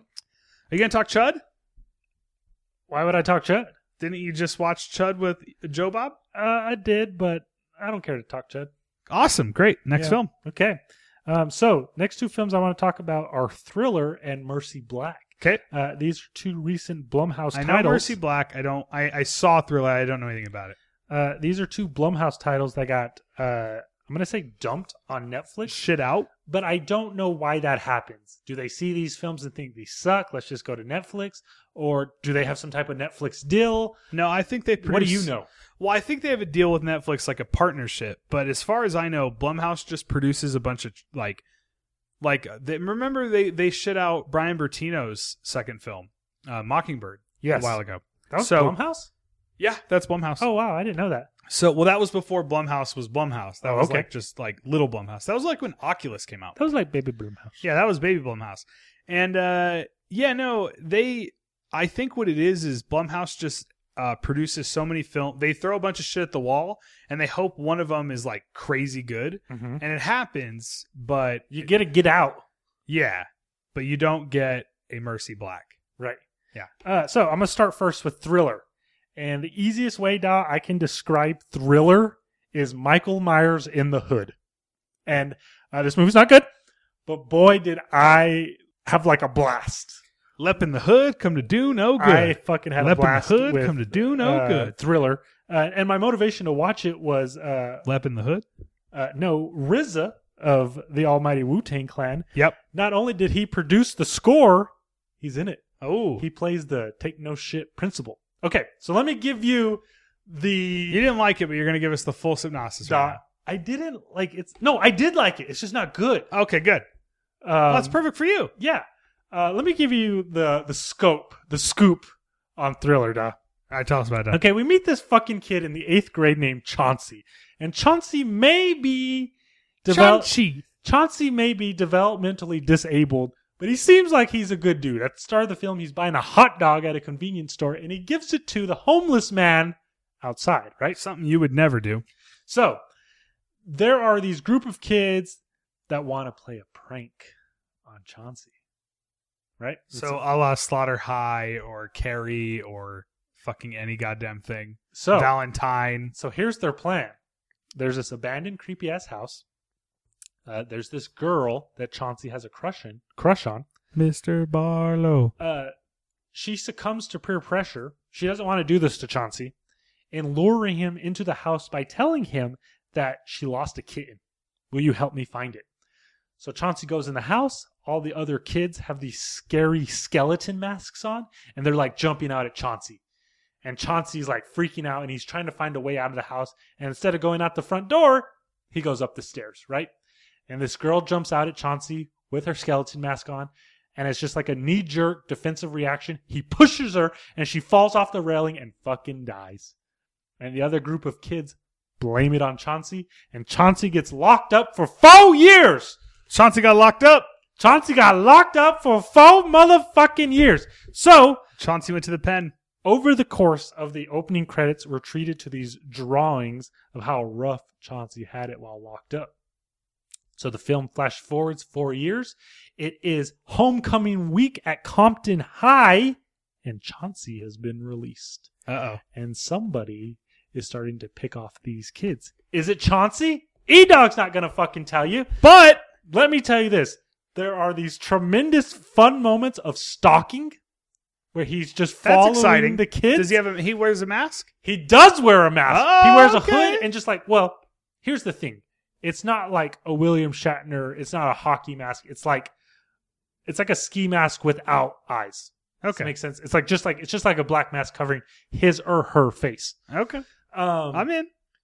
Stalking. I like that. yeah, and there's these there's there's these great stalking moments. There's this one part where the kids are like in, Is there like- more stalking in this film than in Halloween 2018? there is. Oh. um, there's this great stalking moment where the kids are in like the student parking lot and the killer is standing off in the distance and he gives them the like you're done you done, son. throat slit like Yeah. you know with the thumb Oh yeah. uh, it's great and then the other thing i want to point out the reason i fucking watched this movie uh, is the score um, it's funny because i read an interview with rizzo where he was saying like he was like trying to channel carpenter Carpenter. Fuck. and He doesn't quite get there. He doesn't get it, but there was like moments where I was like, and what's cool is like the killer runs, Ooh. and there's like moments where like RZA scores just hitting, the killer's like chasing this girl, just like running, and I'm like, oh fuck, like this is tight. Isn't it weird that slashers, and maybe it's because of Halloween, like up the ante and are so m-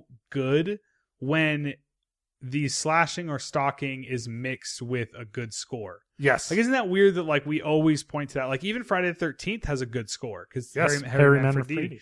Yeah, so it's funny. I never really thought about that. That it kind they kind of go together. Like, you need a good like score. pumping score to get through a slasher, So and when they don't, they kind of suck. so the film Colmaxes, I hate you, Uh, Eric. I fucking hate the you. the film Colmaxes, with a bit of a twist. Where Melissa and I both gasped, like she grabbed my my wrist, Your like what? we both like gasped and she grabbed my wrist like oh shit Yeah. like that just happened um as as i just said it's Why sort of you always sell as- these as movies. I just said, like it's they're the sorta best not fucking good. thing on the planet. but da like i encourage you All right, specifically Dah. Okay. to watch it because of how much you Carpenter love inspired, yeah. halloween like it just it it wears its influence Well, you said on its sleeve Slasher with a mask. You said Mhm. stalking, and you said a thumping score. I think I'm in. da i and i'm pretty sure But are I- the I- characters I- good? I eh, there's there's Eh. some there's some wacky Nah. ass shit. Um, there's this character named Unique. He's this R and B. Uh, How How do you spell unique? He's just. I mean, the captions just spelled it U, N I Q U E. Oh yeah, you use uh, captions, huh? I do use captions. E dog has E dog likes being able to read what he's hearing. Um, and he like agrees to go to like homecoming like with one of the girls. hmm Um, and she's like, Drake did it. Uh, when she's like trying to like motivate Unique to do it. Um, I I really think you'll like it, but I feel you'll feel the same way. We're like, that wasn't a good movie, but you had fun. Okay. It, How was about it, this, Doc? Was it better than Lep in the Hood? Yes. Ooh, okay, that's that's a good sign. Um, I loved it. It's a it's a Halloween ripoff. It's fucking Michael Myers in the hood. I had so much fun. with Damn, I think I'm in. it. Um, and that is called that is called Thriller. Thriller. directed by Dallas Jackson. Okay, and that's on Netflix. Thriller. that is on Netflix. That is Blumhouse not to title be confused. with Michael Jackson's Thriller. Yeah. I don't know. Um, okay, so the next one I watched was Mercy Black. Now I'm worried about this because I heard this is not good. Um, I watched this last night. Uh, Melissa and I did. Uh, Mercy Black is about these three young girls Okay. they make up this story about this entity named Mercy Black. Um, one of the girls, her mother has some type of terminal illness, and this story they make up is there's this uh, there's there's entity named Mercy Black. If you make some type of sacrifice to her, she will take away your physical and emotional pain. Ailments. Right. Yeah. So two girls lure a third girl into the woods and they fucking stab her okay. It's in a the name of Mercy Black, Slender Man. Slender Man creepypasta. Got it. Right, No, that's exactly. that's cool. That sounds cool. It flashed forward 15 years. You learn the main character. Those uh, freak me Marina. out so bad.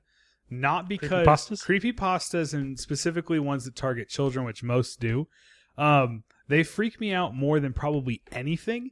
Not because I believe in anything, because I don't. Um, the fact that kids might take them seriously freaks me out. right. And have taken Right. them seriously. That is more terrifying than any movie I've that, ever seen. that it's influencing them. Yeah. And I'm not saying that they'll always do it. You know, art obviously doesn't always influence um, people or kids, but the idea of that freaks me out so bad because those kids did that with Slender Man. And I watched the whole doc on them, and they're just like normal kids. They're just like, Right. they got influenced by some story they read. And like, that's wild. The power of storytelling. Um, especially to children. Anyways, that is terrifying to me. Go ahead, Eric. Mercy Black. Mercy Black. I like this. I like the the Setup? synopsis. Yeah, So uh, the main character, her name is uh, Marina, Marnia, uh, Narnia, Marnia, uh, Susan, Kelly. Jimmy. Um, she's been Rana? she's been locked up for the stabbing. She's in the pen as well. She, yeah, she's she's doing time with Chauncey. Shit. So it, it, it fast forwards 15 years. She's let out. Um, her older sister takes her in, who has, of course, a small child. And Mercy Black starts showing up. And Marnia has to figure out is Mercy Black real? Is Mercy Black in her head? Is she Mercy Black? And how can we stop the kid from being influenced by Mercy Black? All right, Um, Eric. How is Here, it? Good? here, here it comes! Here it comes! E Dog's verdict! You sold it really well. That sounds cool. I have not heard good things about Mercy Black. Eric, Um, how's Mercy Black? it's just fine. Okay. It's Are there scary moments? um, You know, as long as something has a Yeah. scary moment, like Darkness Falls. um, there's moments with Mercy Black, and I really like that cool because she's like a scary Entity. paranormal entity, right? Does she- I picture Mama. Does she look like Mama? Kind of. no, not at all. She Really? looks she looks like a pinata. She looks like a Like a woman pinata. like a fucked up pinata. huh. Um, and I'm what- interested. What's interesting is I think this is the guy who did Bloodfest. Oh wow. and like these two movies couldn't have been more different. Bloodfest is like this silly, like Not to be Sephiroth confused with Hellfest, Eric's favorite movie of last year, Hellfest. right? Um, and like Mercy Black is like serious. Um, Yeah, serious, There's yeah. like no humor in it. Um, My kind of movie. after we we finished it, I asked Melissa, I was like, "Well, what'd you like more, Thriller or Mercy Black?" And I compared the two simply because they're both Blumhouse Netflix Dumb movies, to Netflix, yeah. right? Um, Thriller's a lot more fun. Really? Okay. Yeah. But you know, So- I like stuff like that. So I mean, that sounds fucked up and scary, but at the same time, that can go south quick. So Mercy Black. I find them exciting because it's like something new and so Sure. readily available to us. So it's like let's watch it. So I guess if you fall under that when you were watching, guise, when you were watching Mercy Black, did you say out loud Slender Man to Melissa? Like you were just like, "Oh, Slender Man," um, 'Cause that's what it sounds like. I I feel like we did. Okay. Yeah, I will say this: this is better than Slender Man the movie. well, it doesn't take much. Yeah. So, um, it's just fine. Like if like if you like that, if you like creepy pastas, Yeah, Um, you need I, to you need to watch. Did you ever watch the first season of uh, Channel Zero? I've never seen any Channel Zero. I know. you, I'm you fucking don't have to watch anything but the first season at least, and it's fucking scary, doc. Have, um, And there's shit. I with- wish I did watch Channel there's Zero. kids being influenced by that creepypasta and not in real life in that show right. there's a an entity that's influencing kids in that and they do shit and it's fuck that shit scares me too i guess kids scare me Now thinking about it, Right. like in general, like the idea that they would be capable of anything bad to me is Right. terrifying, uh, because we see kids as like good. You know what I mean? So Uh, that's Mercy Black. Mercy Black. You dog got one more, All right, let's hear it. and I'm s- Hang on, hang on, hang on. Okay. And I'm so excited about this one, Da. Black Summer. Have you heard of this? I have Okay, so Black Summer is an ass- not to be confused with Paul Solit's Dark Summer. correct. Uh, Black Summer is an asylum produced prequel to Z Nation. Don, if you had told me that, I would have said, fuck off, Da. In I fact- don't give a fuck. I watched the trailer for this and Okay. thought, okay, cool. Maybe I'd watch a, d- a new z- dumb zombie show because I hate The Walking Dead now. And then I found out it was a Z Nation prequel, and I quit Um, so I've watched the first uh, season of Z Nation. the whole thing. Yes. And I'm here to tell you Black Summer is nothing Cool. like Z Nation. Black Summer. Someone we know is in it. Jamie King. Yes, she plays the Okay, lead. that's right. Black Summer is like stripped down, no nonsense. We are here just to fuck you up. Okay. Um, And are they fast zombies? they are fast zombies. Yes. Are they fast zombies in Z Nation? I think. Okay. Um, Well, The shows I way- remember that one. the way the zombies are portrayed in Black Summer Mhm. is damn near indestructible. Um, there's this fucking uh, episode where um, I've been wanting some new zombie shit, Dot but not watch, Walking Dead. Watch Black Summer. Um, really? I loved it. I've, I've watched the whole season, Wow. and one of my biggest motivations for it was how short it is. It's eight episodes, and they range between twenty and forty minutes. Okay. So Yeah. it's not a big commitment, Dow. You could watch this whole thing in a day if you wanted to. I did it over a week. Um, there's this episode. It's so fucking good, Doc. I felt like each episode had like impactful moments where I was like, this is fucking me up. Just like the storytelling, like Yeah. the emotions that it was like pulling from me was like, this is scary. This is fucking tense. This is fucked up. And it was like every episode Yeah. had one of these moments. Um, there's an episode where it's five people. They're stuck in a diner because there's just two zombies outside Okay. and they decide like there's five of us it's two of them let's just go jump them and they just can't fucking do it Huh. um there's this fucking episode where it's just one guy and one zombie and the whole episode is he's just trying to get away from this one zombie Wow. it's incredible dot black summer is excellent zombies i fucking love zombies zombies are my favorite uh sub genre and like this like checked all the boxes of like what i want i'll tell you this there's no like social commentary in this Okay. um, and I feel like that goes hand in hand with uh, Mostly 'cause Zombies? of Fucking Romero. um, this is just like Hardcore zombie this shit. is just like fast. We're gonna fuck you up with some zombie ass shit. yeah, I don't think um, it's funny because I was just talking about um, I want some new zombie shit, and I because I'm you know I'm done with The Walking Dead. I quit it. I don't want to watch Fear of the Walking Dead. But uh, last year, and I liked it way more than you.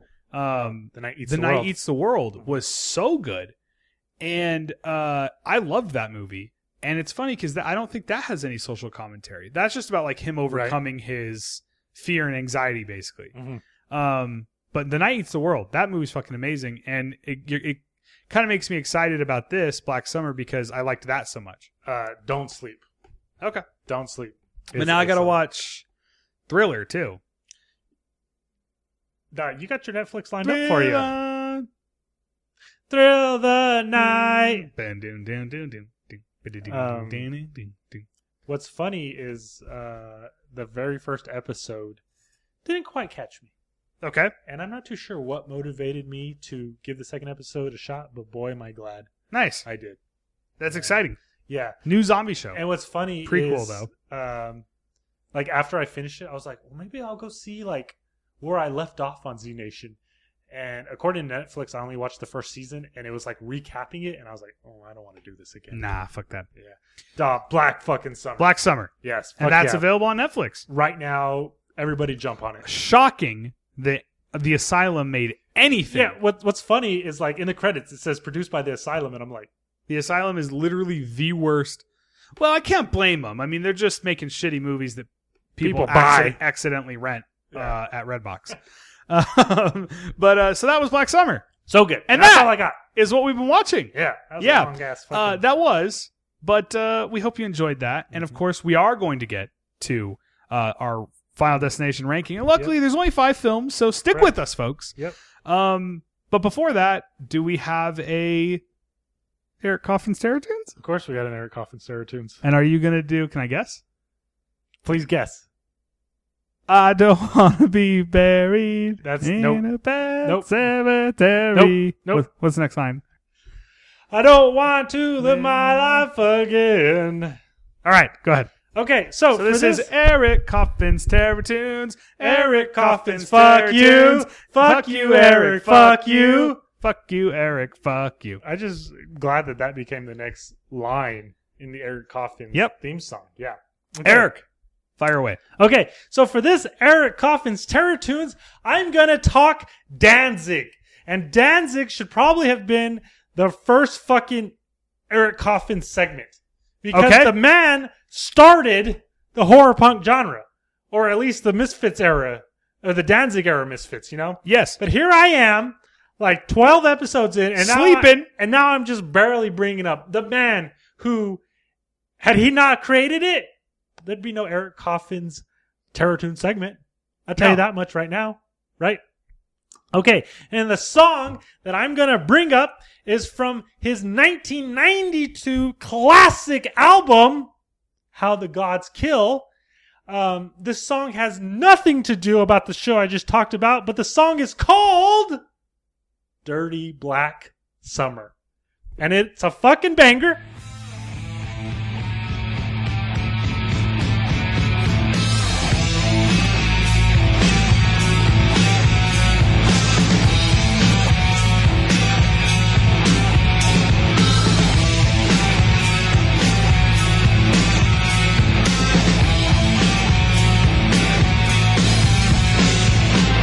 summer in the winter time.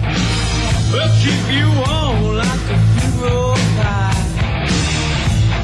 And nothing like an August night. Pinching you loving. I got a dirty black summer. Yeah, my dirty black summer. Yeah, give me black summer. Yeah, my dirty black summer. There's nothing in the coolest light. Guess after walking out a closer light. No holding back the summer night. I got a feeling it's just a dirty black summer. Oh, Oh,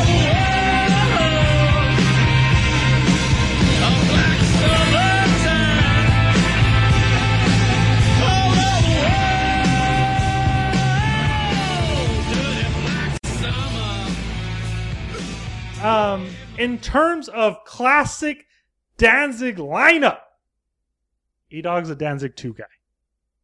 In fact, I would say Danzig 3 is at the bottom of my list. And E Dog will now reveal his full ranking of the classic Danzig lineup. I'm going Danzig 2, Danzig 4, Danzig 1, and Danzig 3! Motherfucker! Okay, now after we just heard that jam, which is a good jam, has nothing to do with the song. I've lo- fucking loved that music video. It's just fucking John Christ fucking ripping on the guitar and Danzig fucking kicking sand. I don't know why he's fucking kicking sand, but he's kicking sand. Um, that artwork for that album is a 1976 painting from none other than H.R. Geiger. Really? H.R. Geiger, of course, designed the xenomorph in the film Alien. Mm-hmm. It's very biomechanical. It's this being known as the Master covered in this like headgear with snakes coming around it. In the original painting, the Master has a big, long, erect dick. but for the Danzig 3 album cover art, Geiger covered it up with a dagger. And that dagger would later go on to be on Danzig 3 t shirts. So, without Danzig, we'd have no horror punk or we'd have no Eric Coffin's terror tunes. In a way, we would almost have no Ghoul Squad because The man, the man just started it all. well, that, but also the whole reason that we got invigorated to finally start our horror podcast was the idea that we would use Ghouls You Back Off as our theme song. Right, exactly. And that would not have been created had you not been inspired by a young man yes, named Danzig. yes. So I acknowledge he's like a shitty dude now, but Sure. you know, He's selling all his shit on eBay apparently. yeah, But I uh still like him. but yeah, and then uh this is a good opportunity to talk about of course Eric. It was in a band called Prom Night Girls. Yep. And uh, that is our theme song, uh, which is Eric singing Ghouls You Back Off with uh, it's a pretty rough recording, Correct. but we love it. What sucks is like all that the mice the So that- MySpace music service crashed. So what three that's prom why I night brought it up. songs were up. That's They're why I brought it forever up. gone. So I'd been planning for since we started to one day debut Another prom night. another song? prom night song on this podcast because all we play is Ghouls You Back Off. right. And those two other songs that were on MySpace are now erased from history. Um, and what sucks is even more. My favorite prom night songs are were never up there. Yeah. Uh, yeah. So Uh, what was the song? Ben?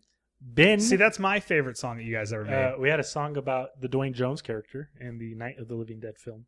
D O. Okay. And uh, my other favorite was a song called Grave Robber, Yeah. which I would yell Grave Rob O. But you know what?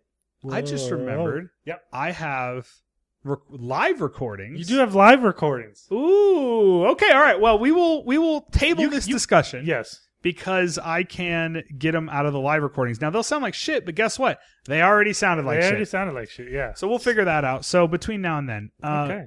So And that was that was Danzig's Dirty Black Summer. which completes Eric Coffin's Terror Tunes. Fuck Eric you, Coffin's Eric, Terror fuck you. Tunes. Fuck you, Eric. Fuck you. Fuck you, Eric. Fuck you. And with that, I think it's finally time to get to our feature presentation, which is ranking all five Final Final Destination, Destination films, films. from worst to best and hit the fucking music.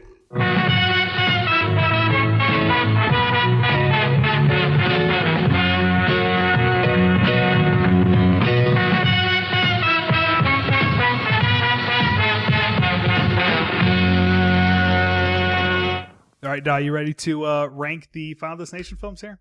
I am. You are? You don't look ready. I'm trying to gather thoughts. You're trying to gather thoughts. Okay. I am. This is why I take notes, Doc. I'm a big note guy. E-Dog just wants to wing it. Eh, you know, E-Dog is kind of a winging it type of guy. Yeah. All right, so uh, we're finally going to rank uh, all five Final Destination films. Now, Correct. you might be thinking out there in Ghoul Squad land, what the what's the point of ranking these? Because we kind of know what the ranking's going to be because only a couple of them are good, and you'd be correct. But the point is to celebrate the franchise and talk it, right? Just like all Okay. our other rankings. But if this is Um, your first one, now you know why we're doing it. I enjoyed this because uh, I'd never seen three through five. Yeah, and so that, it motivates me to watch the film. I paid two ninety nine. two So I could rent four and five. Uh, the first three are were currently are currently on Netflix. Yep. So uh, I had to pay six dollars for this episode, da. It's a lot of money, Doc. I know. I, I, uh, I had the set. I bought could it. have got a Taco Bell. I bought the set at we- which we should do. I bought the set at Target. I want to say it was ten dollars flat, and it had all four the first four films with a slipcover. And I was like, "Well, I'm buying this." Never opened it Okay. until three weeks ago when we started this episode. Um, I just want you to know that I'm kidding. It, it doesn't bother me to have to pay to watch films for the. Oh pod. yeah. Um, how did you watch five? So If you only had the first uh, I four. just rented it. Rented it Okay. from Voodoo for Okay. three dollars. Uh, explain to me how movies anywhere works after the pod. Okay. Okay. and I won't because we'll forget. okay. So uh, Final Destination. Um, let's start here like we always do. Okay. uh, why do we like Final Destination, and also do we like the Final Destination franchise? Eric, Uh, you go first. Yes, absolutely. Uh, Final Destination is uh, a film that I saw when I was younger, like before I liked horror movies. same here. Yeah, And I just felt like it was like a cool movie. yeah. Uh, wow. I'm was a not big sure what gulp happened there. Yeah. Um, I caught some air like while I was breathing in. I like catching air too. though. I'm a So skateboarder. yeah, I know. So uh, no, so I'm I'm with you. Um, Final Destination for me, the first film, I remember seeing it very young, and it like freaked me out. Like Duh, but- that opening credit sequence. that freaked me opening out. credit sequence, it's Yeah. very similar to like Are You Afraid of the Dark? Yeah. uh, credit sequence. And um, I think that that is going to be a long running piece of this ranking, which is the first film I think is like still scary, kind of, and like has scary elements. And we will talk why. Um, and then the, the next films sort of just become like death factories, like Rube Goldberg death machines okay. which is cool too. But I think I what I know and love of Final Destination is the first film, Mhm. and I love that movie, and I like the franchise as it went. I saw all of them in theater that I could. Uh, I believe I saw. Uh, I want to say I saw three, but I know for sure I saw four and five in theater. Um, and yeah, Final Destination is such a clever idea. yeah, Um, it's a fresh idea was a fresh idea. that I feel like the the sequel suffer because we know the setup. Yeah, We know Yeah. what's coming. Like, unfortunately, I don't remember the first time I watched Final Destination, but it had got to have been like a mind blowing moment for Yeah. me. No, I, I think so too. And I think that the the sort of ingenuity and the the geniusness of that first film, it really rides on that and it rides on its characters and it rides on I mean, we're kind of already talking the films, but it rides on its characters, its its actors. It's just like a actually good movie Mm-hmm. because it has Agree. actually good characters that you care about, that you are concerned about Okay. every subsequent film is just like fucking dumbass kids that get killed in horrific ways, Mhm. which is fun too, Yes. to an extent. But I really, really like these kids in this first film. Devin Sawa, Love Um, Devin Sawa. of course, uh, Stifler, Yes. as well as uh, Sean William Scott. And then um, I also like Clear Rivers, which is, uh, fuck is her name? Allie Larder. Yes. Um, this she, this era is like this is a big Al- Allie Larder era. She's sort of fallen off since then, but um, yeah. So I love that first film, and I guess we started this with why do we like these? Uh, it's fun to watch kids get killed in horrific ways. Correct. I think we know that, right? Yes. And then also, uh, okay, Eric, how does this franchise vary from other franchises we've ranked? Um, specifically, big franchises like Friday or Nightmare or Halloween, stuff like that. How does this differ, Eric? Um, How's it different? I, I feel like I just got called up in class uh, without an answer. yeah, Um, yeah, I can, I can go. how does this franchise differ from the others that we've seen? Well, let me tell you how it differs. Uh, firstly, This is what this is giving you time to think. uh, it is. But Yeah. I feel like I came up with some bullshit in this amount of time. Absolutely, that's what I did in Um, school. That's how I it's- got through school. It's a invisible entity Yeah, that is knocking off uh, these kids. pretty obvious, right? Right. Um, And I feel like these films don't have, after the first one, like I said, characters we care about. Where I feel like Halloween for sure does. Um, Friday has characters we love. I Right. mean, they're a blast. We love all the kids in the Friday films. Nightmare is, you know, I just feel like this is kind of a. I feel like this is one of the worst franchises, to be honest. Not because Really? the quali- well, wow. not because the quality of films, more so like I feel like they're nothing after like the second film. Okay. Like they're just Rube Goldberg machines. Where like you could say Saw is similar, right? Because Yes. Saw is wa- just essentially watching people get ripped apart. But there's someone doing it. There's a reason and there's a motivation, right? right.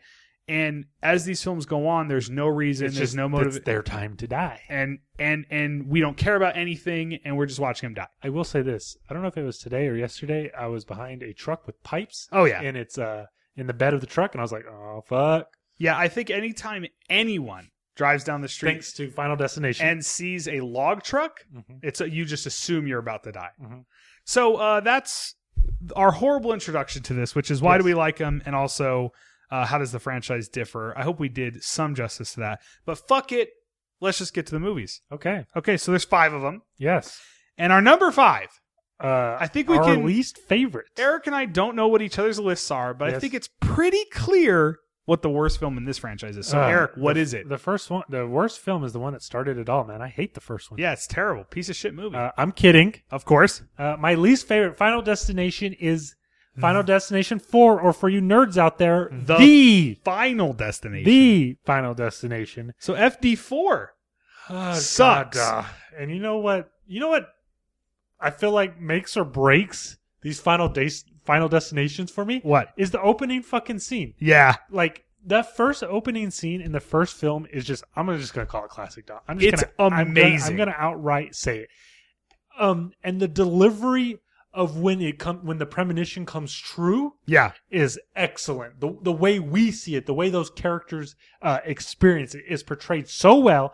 And in the fourth fucking Final Destination, if you remember, the opening scene is the fucking NASCAR track. It's terrible. And Doc. it's so fucking stupid. The kids who get pulled from the stadium, they're outside and they're like, What wreck are you talking about? And the camera pans to like the entrance and like fire blows out of it. And he's like, That one.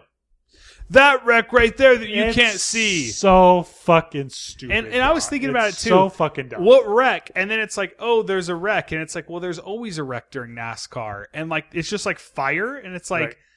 oh my gosh, I'm so glad we weren't in that. Like in that moment, like they don't get like it just staging wise, motivation wise, it's fucking stupid. I agree. It's real chintzy feeling. It is, and it, Yeah. and all of four is extremely digital and That's not a- CGI. that's not like a racy term, is it? no, Chintzy? chintzy. Okay. Mm-mm. Um, fi- Go ahead. the the final destination, fi- FD4, Yes. is so cheap. It's so. I mean, the character. I don't know any of the characters' names. They're all stupid as fuck. They're literally and racist for some reason? Several so. of them? Yeah, we, we were gonna bring that up because there's several. Like, okay, here's my notes. Okay. The Final Destination. This is our fifth worst. Okay. The Final Destination. Awful characters, weird racism, Yes. big and stupid, bad effects, not even fun. Worst film in the franchise by far. One hour and 21 minutes with credits.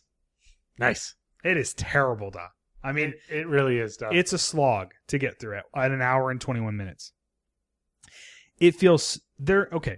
There is. Oh, ma- uh, full spoilers for the Final Destination franchise? yes. Okay. So one of the most ridiculous parts of this film is there's this um there's this part where they're in a mall and our main character's girlfriend gets sucked into a fucking escalator and just gets ripped apart in front of him. Yes. And I almost cheered because one, I hated this movie so much, and two, I was like, "That's so fucked up." I mean, I'm, fu- I'm, ha- that's awesome. You know, what's- you want to know what's fucked up, Doc? Is I can't think of that scene. You can't. I just like watched this fucking movie and like I'm just. Four is the one where it ends in the movie theater, Yeah, right? yeah. Okay, yeah, but the movie theater's in a mall, so they like run through a mall. I remember the part where she has like new shoes on and she's thinking that the shoelaces are going to get stuck in the escalator. and she's like, she buys the shoes at the mall, and she's like, well, my bo- I can't remember his name. My boyfriend likes me in sneakers anyway, Yes. because the other girl's like higher class or whatever. Uh-huh. So she's like, oh, you should get some like expensive shoes, Mhm. and she's like, well, he likes me in sneaks anyway. I'm like, what? I think she The- actually says sneaks too. What the fuck is happening? hmm I hate, I hate this movie. You know who I fucking hate? the Uh, racist fucking r- redneck guy. uh, okay, he's number one. Uh, number two is um, the, There's- like, the there's- like bully boyfriend, Oh Jesus, yeah, he's like all pissed. and uh, there's that part where he's like, "If I'm dying, I'm trying," Yeah. referring to he's just gonna like go out to fuck. Yeah. Um, God, he was fucking terrible. And like a lot of the deaths, this is a big problem with I think the Final Destination franchise is when the deaths don't they don't have any context to like real life. They're just like crazy. So in fact, one of the good ones in this film is the escalator, which is like you've thought about what if I got trapped and got sucked down into the escalator and died? Um, I think that's a fear of a lot of people. And that is super cool because it's relatable. It's a relatable death. Right. But one that isn't is being sucked Being stuck behind a movie screen. more. Where- well, where- this go ahead.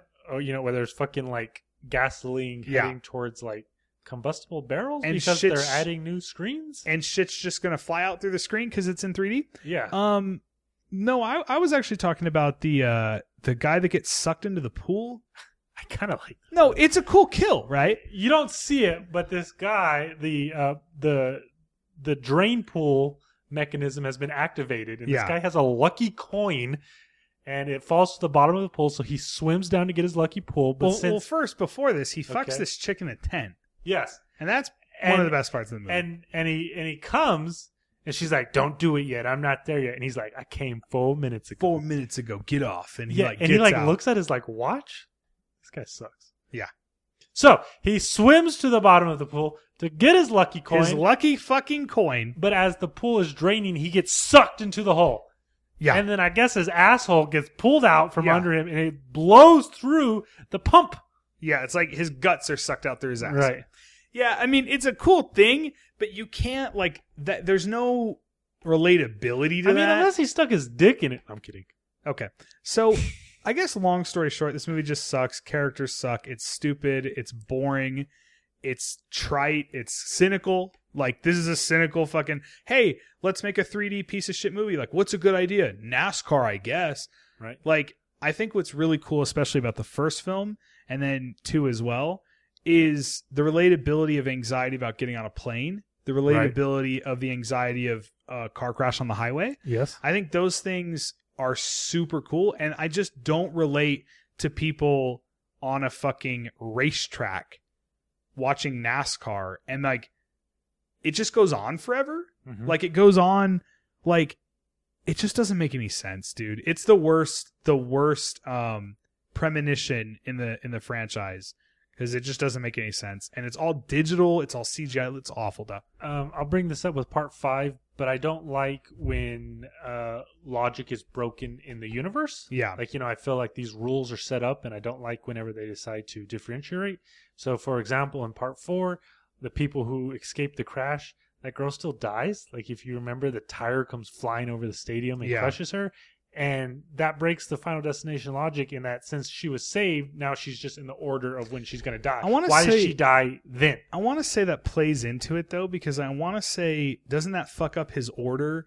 When he realizes the order, they think someone's gonna die next, but they're like, oh shit, she died after, so she actually died Oh. first. So like, do you get what I'm saying? I do. There's but- like a fucked up like thing about the order. I don't. I don't It- give a it- shit. It made me think of more bullshit. Remember, he has like visions where he just gets like just a few clues. yeah. Oh God, fuck that da. Um. Okay. So that's our. That's the worst one Yeah. for sure. Okay, so we each disliked part four the most. Keegan, tell me what is your number four final destination? So my number four, I kind of wanted to put as my number three, but I couldn't do it. But I, I'm afraid that we're gonna. I'm afraid you're gonna have this film as your number three, and I and I should have done it. I don't have the balls. So my my my fourth, Your my second number least four, favorite. okay, is Final Destination three. Oh God! Uh, wow, So what? I'm surprised you got it there. Right. So I kind of feel like I want to switch it though.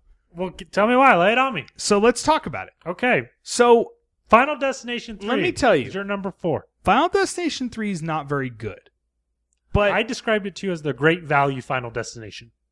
but I really kind of like it, and and I'll tell Is you it why. Because it's Mary Elizabeth Weinstein. Well done. We can just close the podcast up. Yes, that's why. Because Mary Elizabeth Winstead is actually, I. It's not just because I like her. She's really good in this movie, and it could because I know her. Like it- it's a actress I recognize, okay. but I just thought she brought a lot to it. I thought the kids somewhat matter in this film. Okay. They have actual like motivations and like um it's the kid from Smart House is like the kid that that ends up with her like investigating the whole thing. Right. Yeah, and I don't know, I bought in. I liked him. Okay. And so I almost want to put this as my number 3. I'm kind of surprised you have it this low because there's also like real gnarly deaths yeah. uh, in this one. Um, the fucking fan to the back of the head, Yeah. uh, the fucking nail gun to I'm switching it right now. the To uh, it's my back number of the 3. head. Uh, when that fucking sign drops on the Yeah, golf and he kid. fucking get Yeah, I posted it to our Oh. Instagram. I really like that idea. For the first time in Ghoul Squad history, I'm switching it now. okay, So um, my number 4 is Final Destination 5. okay. Well, now we're on the same page Okay. because my number four No, the more is Final Destination. when I five. almost said it to you, I was like, fuck, I actually kind of like this movie. Again, I am not saying Final Destination 3 is good, but um, I think in it terms has. of Final Destination ranking, I think. Well, well, let's talk in a minute. I think the roller coaster um, premonition sucks. I was just gonna say it suffers from A bad premonition. uh, part four, the aftermath. Yeah. It's like that accident, and then like just like one cart like goes off the rails, and that's yeah, it. it's stupid. yeah, That made no sense to me. That accident, right. like you just said, it's stupid. Okay. okay, well, so my let's talk number four, four then, or five.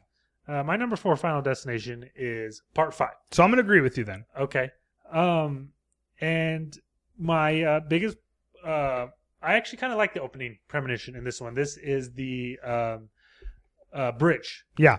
uh, the bridge collapse Too much CGI. uh, yes i feel like i would have had a blast if i got to watch this uh, in 3d unfortunately i I, didn't I think I think that's part of why I wanted to rank it higher because when I saw this in theater, you got to remember, not only did I see this, no, this wasn't in 3D. I want to say this wasn't in 3D. though. Um, regardless, it looks better in theater. On your TV, it looks like fucking dog shit.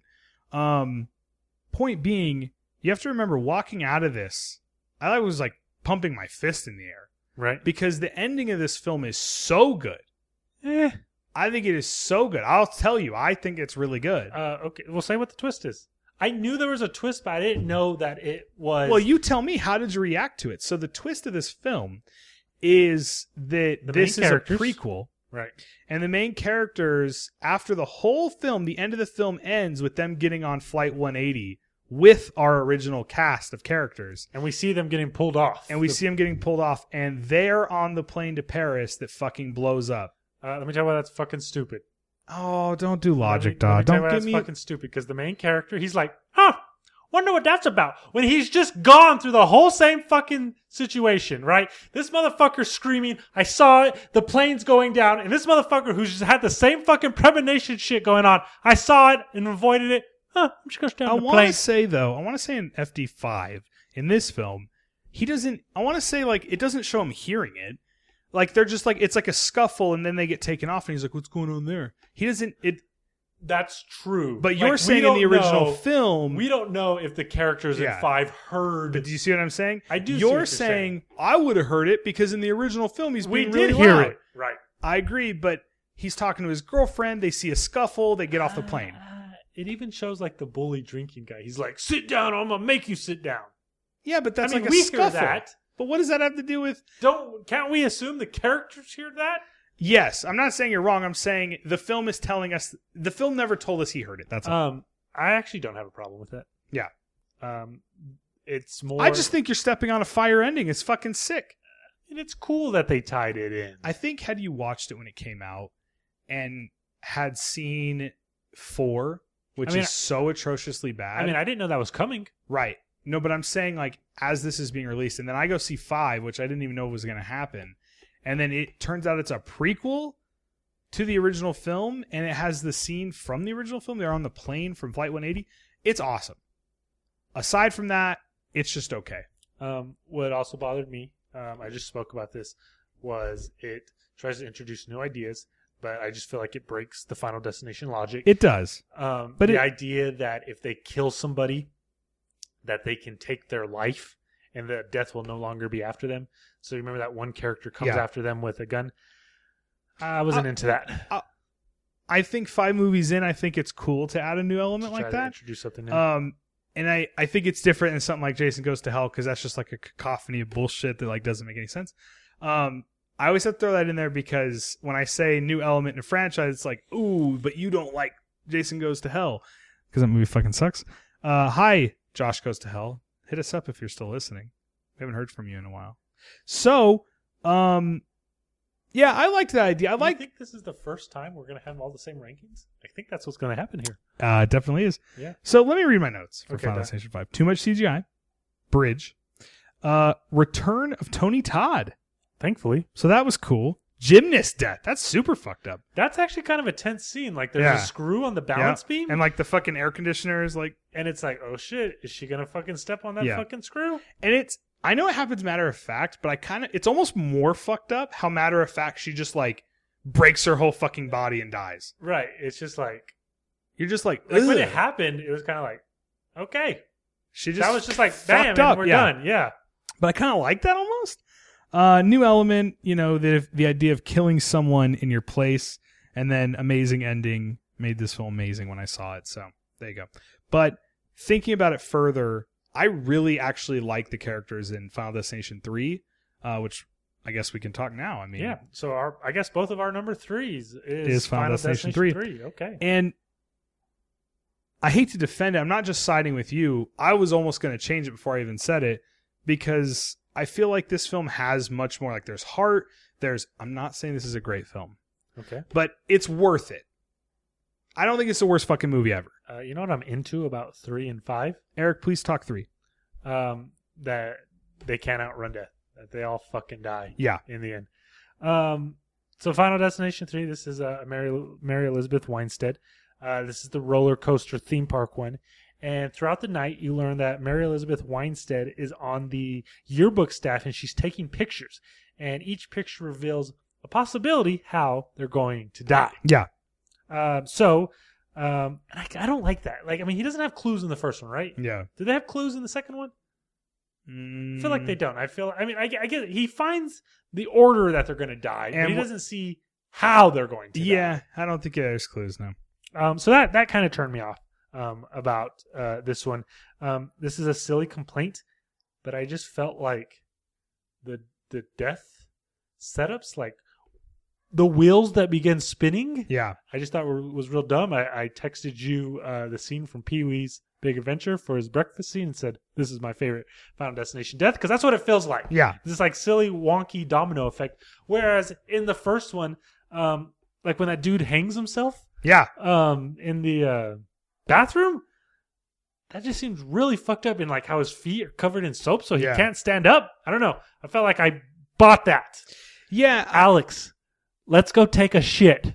I I uh my okay, one of my biggest complaints about this franchise is how it becomes so Rube Goldberg machines. Like that Is shit Rube Goldberg the domino effect. Yeah, thing that we're domino talking- effect. A okay. Rube Goldberg machine is like where you make it with like dominoes and then like a ball that hits another ball and then falls down a thing. Right. That's what the and that gets turned up to like a million in these sequels, especially three, four, and five. And that's just like I feel like the first film is not that at all. There is some domino effect and some, but it's all small. It's all that's my favorite part about the first film is how intimate all of, most of the deaths are. They take place mostly in their homes, which I find scary. The idea Right. that you would slip and hang yourself in a bathroom, the idea that you're cooking and your kitchen uh honestly ends up killing you. Uh I mean, i- isn't the idea that people who get in like car wrecks they do it like five miles from their home? yeah. Yeah. And and it I like the first film for its like suburbia-ness. There's like a lot of suburbia where it's like Yeah. on sh- uh, streets in front of like houses in suburbia. Like it's it's neighborhoods, right? Mhm. Yes. And a- and then the rest of the films just aren't. It's like big stupid Rube Goldberg machine like out in public where there's like a fucking ball falling down a thing and then a fucking thing. I mean, and th- those are just like oh that's cool. But I just feel like I like the more intimate first film where like Right. the deaths take place mostly in homes and that like is scary and freaks me out. So, um, long story short, to get to Final Destination three, um, I don't know. I thought rewatching this for this episode, I was going to hate this movie. Really. And again, maybe it's because I like Mary Elizabeth Winstead, but I kind of liked it a lot. I think the opening sucks. I was wrong about saying it was cheap. It is cheap, but then I hadn't experienced four yet. My notes are simply in all caps Mary Elizabeth Winstead. Mhm. And then from there, it says dumb opening, right? Mhm. So it does. Too much CGI and happens too fast. And that was something that I didn't understand. When you pick a roller coaster, you can't have like this long, drawn out, crazy premonition death scene. And they try, but like a roller coaster is going fast as fuck. Like you can't. Right. Same thing with the NASCAR race, by the way. Um, so I just don't understand why they would pick those things because they're so like boom, boom, boom, boom, boom, and it's like, okay, I feel like what's cool about the premonitions is how like crazy and fucked up they can get, like the plane crash especially, and then mainly the fucking car wreck in the next film. But uh, okay, you don't get to see any carnage because it happens too fast. Uh, let's see. So the one thing I just really don't like about Final Destination 3 is and it's in my notes, I put it's like people falling for 2 minutes. Mhm. So I think is weird about like the premonition with the with the fucking roller coaster is like I think like one person gets like sliced up by it, but then all the other people die just by like falling. Right. So it's weird cuz it's just like, oh, they fell. And then it's They like did. yeah, so I just feel like it's kind of dumb. What what what do you think about that? um, specifically with uh, that scene, uh, my biggest problem with is the look. There's the accident. Yeah. Um, I guess that's just like a tricky thing to do. Um, like how do you show something like how do you make something exciting that you just showed us Yeah. and i guess that's a tricky thing that i feel like maybe that's why final destination one works Yeah. because it's like from a distance we're, we're seeing it from the perspective of people who are not far away from Well, and the it's also so scary, but it also has that effect in the first film, like the plane blows up and then it like shatters the windows it's so good and and like uh, it pushes everybody back Yeah, it has this like effect of like basically ramping up, ramping up, ramping up because they're fighting, and then like boom. Mhm. So I just feel like what what that really says to me is like just it's better directed, Mm. like it, it's better staged, James it's better. Wong. Uh, what else has he done? I don't know. I honestly don't know. I don't know that name. I don't know. But I mean, it's just legit. Like that first movie is so good, and then yeah, Final Destination three. I've got horrific tanning beds. I kind of like that scene. I do. I like that scene as Uh, well. Uh, His it's titties out. and it's fucked up how like they burn up. Right. like, that's fucked up. Um, I was hoping they were gonna pop. I was like, oh shit! If they just like explode, like if they just combust, Yeah. this is my number one. But unfortunately, that doesn't happen. I also ha- I also wrote down that there's a transition shot. It's like a, a fade of the tanning beds on fire, Mhm. and it's an overhead shot of the tanning beds. Mhm. Except it quickly switches, and it's an overhead shot of two caskets being laid into the Yes. ground. That killed me. That was very Yes. funny. Um, there's a line in it that's "fuck you, Ben Franklin." Uh I huh. thought that was really funny. Um, and then uh, I was shocked how like rewatching this. There's like an expensive ass subway ending Oh yeah, the subway. like I was derails. shocked. Yeah. So those are my notes. Eric, what else about Final Destination Three? You haven't really talked it, so what, what do you Uh, think about it? Um, I hate the You called it the Great Value. I did, and I guess that's just because um, the the setups I, I think are silly. It just and t- I hadn't seen four yet, so it felt real cheap to me. There was like just like stuff that came off just like really stupid to me. Like if you remember at the very end, it takes place at like the town's like centennial fair, Yeah, and the like love interest is like working security. yeah, I was like, why?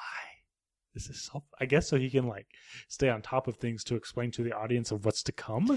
it is weird Um, because she's like, "We shouldn't be apart," and he's like, "Well, I got to work like this." Like, I got to work security, like, well, uh, all of these people have died around me, right? But I'm gonna go work security, and I got to go like to my job tonight. Um, Mm-hmm. I it don't. was, li- it's kind of weird. I don't like the clues. Um, a lot of it just feels dumb to me. Yeah, it's pretty dumb. I like it, I but will say the deaths are cool, but everything else is eh. totally agree. So we're moving on to number two. Yes, which And- you could probably guess. Shockingly, is uh, Final Destination two. Yes, And you I- start it. Okay, and I feel like this one's good. Yes, I feel like we just shit talked uh, three through five, but um, and maybe it's because Jeffrey Riddick was still working on it. I don't know. yeah, He was the dude who uh, I guess came up with the idea for uh, Final Destination. Um, and you kind of hit the nail on the head when you said the idea of a highway of a highway crash is relatable because that is something that's realistic. Probably happens fucking daily. yeah, I don't know about fucking massive tree logs bouncing on Yeah. the fucking side like a of the pile road. up and shit. Yeah, Right. But it's something that absolutely occurs. And I feel like um, this is one premonition that works. And I guess because we get to stay in that moment. Yeah. Right. So there's the big fucking pile up. There's all that fucking death and destruction. And like, and then we get to still see uh, like a new view. Well, and, of it- it. and it's fucked up because my my main note that I wrote down for Final Destination 2, I said car crash amazing, which you just said. Yes. And then it's fucked up because she's with her friends, Uh huh. but her friends get fucking killed anyway. Right. That uh so I've obviously seen this movie a bunch, but um rewatching it like that stood out to me Surprised you? because every other film like some of the friends go with them or whatever and it's like a couple friends and then other people or whatever I guess And- that was a good way of like upping the ante. upping the ante yeah, Yeah. because uh, a truck comes out of nowhere and fucking barrels into her friends and her friends fucking die in front of her and i thought i honestly thought i was like damn that's fucked up and like I feel like the movie doesn't lose that steam. Like I feel like the Yeah. deaths stay shocking. Like the fact that they kill off Claire surprised the fuck out of me. The one death that like blew me the fuck away was um there's that PVC pipe. It goes through like the back of uh, I'm, I'm afraid I don't remember the character's name. It goes through like the back windshield of her like truck, yeah and it like penetrates her headrest of her car seat, Yeah. but then stops there. And if you remember, there's firefighters that have to use like the like jaws of Jaws of life, life, to yeah. get the door open, and whenever they yank it in, it explodes her uh, airbag, and Yeah. then that crushes her head back into the PVC pipe. My mouth literally dropped. Yeah. I was like, oh fuck, because it's almost like death doesn't kill her. It's the accident of these fucking Yeah. uh, firefighters. Um, there's the fucking barbed wire fly. Yep. And that dude just gets cut into pieces. Like, the deaths are shocking. Yeah. part two. The only thing I'd say is it's funny because while I do like those two deaths in general uh, for the franchise, um, my one of my notes here, I keep talking about my notes on this episode, but one of my notes is actually that like the the the end sort of peters out with sort of matter of fact deaths. So it is kind of weird because like I feel like they discard a couple of our characters in like a matter of like ten minutes, Mhm. and then it's like okay on to the next thing. Like when that chick gets her fucking head um uh put through the thing uh, the the the pipe Mhm. um as an audience we're like holy shit and they're like oh that sucks and then like on to the next guy that gets split in half and they're like oh that sucks we got to get to the hospital Right. you know what i'm saying They don't ever show character fallout. yeah it, well it happens just so quickly and then they're like we got to get to the hospital i'm like oh Right. fuck those people just died Um, um i thought that was kind of weird we spent the whole movie with them to be discarded and like we got to get to the hospital fuck them I guess maybe just for the shock value. yeah i think that's what it was and it certainly worked for you Um, and then I also enjoyed like the broy dude's death, who like just won all that money. oh that shit was awesome Um, he keeps like avoiding it. It's just like near miss, near miss, near miss, near, near miss, and then finally the ladder just goes Yeah. to his eye. Uh, that Uh, was fun. He makes me laugh because he he says like a couple times like Jesus Christ, and then it just goes All the through his. near fu- mi- misses. it's funny because he's almost like an audience member. Like, damn, Jesus, are they gonna fucking kill us? and then I also enjoyed the um, misdirection the film goes. Yeah, Um, so I guess Claire does have visions because remember they're like it's a doctor and the doctor's gonna so kill you. that's one of my least favorite parts is like they say like it's Doctor Kalargian, Doctor Kalargian, Doctor Kalargian. It's like the whole last thirty minutes It they becomes just final spend Dr. saying her Kalarjian. name. Yes. Um, I guess I was kind of into that because the entire time I was like, "This doctor can't be killing people. This Yeah. doctor's supposed, but and and she doesn't kill people. Yeah. Um, it's like her like resuscitating one of them or something. Yeah. It's not choking them. Um, so that kind of surprised me. Um, the only part I remembered of the film was uh, Claire blowing up. Yeah, uh, I wish they wouldn't have killed her because I feel like the franchise sort of dies with her because these other characters she's are the kind last Mm. of remaining. these other characters are kind of stupid. Like even in two, and then of course as they go on, they just get worse and worse. Mm-hmm. But even in two, our main characters are like just sort of, um, I would say like daytime TV characters. Like uh, the cop wants to get with the girl that just lost her friends. Like it's just like eh, whatever. Um, so I feel like Clear dying is like kind of the end of the actual franchise to me. Like I feel like they should have found a way to like legacy this out. Like maybe a character or even Tony Todd be in all of them. But it was just weird how like the third film is just like boom, it's like a standalone thing. It really doesn't have anything to do with Flight 180. um, I feel like they could have kept down that path. that's that's kind of an interesting thing about these films is like they all take place in the same universe. Yeah, I feel like at least the first three like bring up Flight 180, for sure. but each time it's new kids. As it goes on, it's like I think in four they're like, yeah, there was like those people that died in that plane crash. Yeah, It's like that's it. and then five is the direct, Direct, tie-in, yeah. I guess, yeah. But yeah, I mean, I don't want to undercut it. I think Final Destination 2 is really good, but I honestly did. I was. This was worse than I remembered. And it's not Really? bad. It's not bad. It's my number two. Oh wow, But it was not. Okay, sorry. That's not a good way to put it. It wasn't as good as I remembered. Uh, I think it is crazy good for like the first like 40 to 50 minutes. And then I think with the Dr. Kalargian stuff and the hospital, I think it really peters out towards the end. Uh, maybe because I don't care about anybody in it. I'm not sure. But um, yeah, I like that Clear is like in the mental institution voluntarily so she doesn't get fucking killed by death. Right? She's just in that padded Um, cell. Yeah. So I really like Final Destination 2, but I do feel like rewatching, it, I was kind of done with the ending. Mm. Um, you know, driving into the lake and trying to restart life and all this shit. Right? Um, didn't work for me this time, Is it but because someone's gonna like give birth or something? some shit like that, yeah. Oh. That's why they had to get to the hospital, right? Because the lady, but oh, but she was never going to die in the crash. That's what they found out. right. She was never going to die anyway. All right, now let's move on to our number one. So we've already talked it quite a bit, We have, but uh, our number one obviously, is Final Destination. is the first film, not the, just Yeah. simply Final Destination. And you know what? That's just such a clever title as well. how it plays into the plane crash Yeah. because your final destination not only is it death in real life, but the final destination of the idea of like that's where you get where you're going when you're on a fucking uh, airplane ride. Yeah, no, I mean, I just think, I think this is like a classic in a way Mm-hmm. um, already. I feel like this is a classic horror movie. How's it regarded in the community? I really don't feel like anybody talks about it. And I think it's because of franchise fatigue. I feel like people remember this film as the sequels. Okay, I think when rewatching this, what really stood out to me was death is an entity in this film. right. He's like that sweeping wind. Yeah, and in in Final Destination, he's like a shadowy wind, like you said, Right. and um, I feel like it it's this whole different spooky element where I feel like it feels more paranormal instead of like just Rube Goldberg happenstance. Totally agree. You accidentally died from this thing. Totally agree. Where I feel like in the first Final Destination, it's still like this is death. It's an entity. This is paranormal. You're being fucking killed. You're they- being hunted. Exactly. And they talk about that a lot in the sequels, but the first film actually being able to see him, which again, it's just like a shadowy wind. You're right. You don't see it. But I feel like it's way more creepy. Like this film is I don't think it's scary or anything, but it has a creepy, spooky tone where the rest of the films are like, ah, fuck it. Just cut a bunch of people's heads off and throw them in shit, Mhm. uh, which is fun too. But I feel like this is has a spooky tone. I love the tone of this first film where it's like I don't know, it feels edgy and scary in a way, Mm-hmm. where the others are just like a big joke. Right.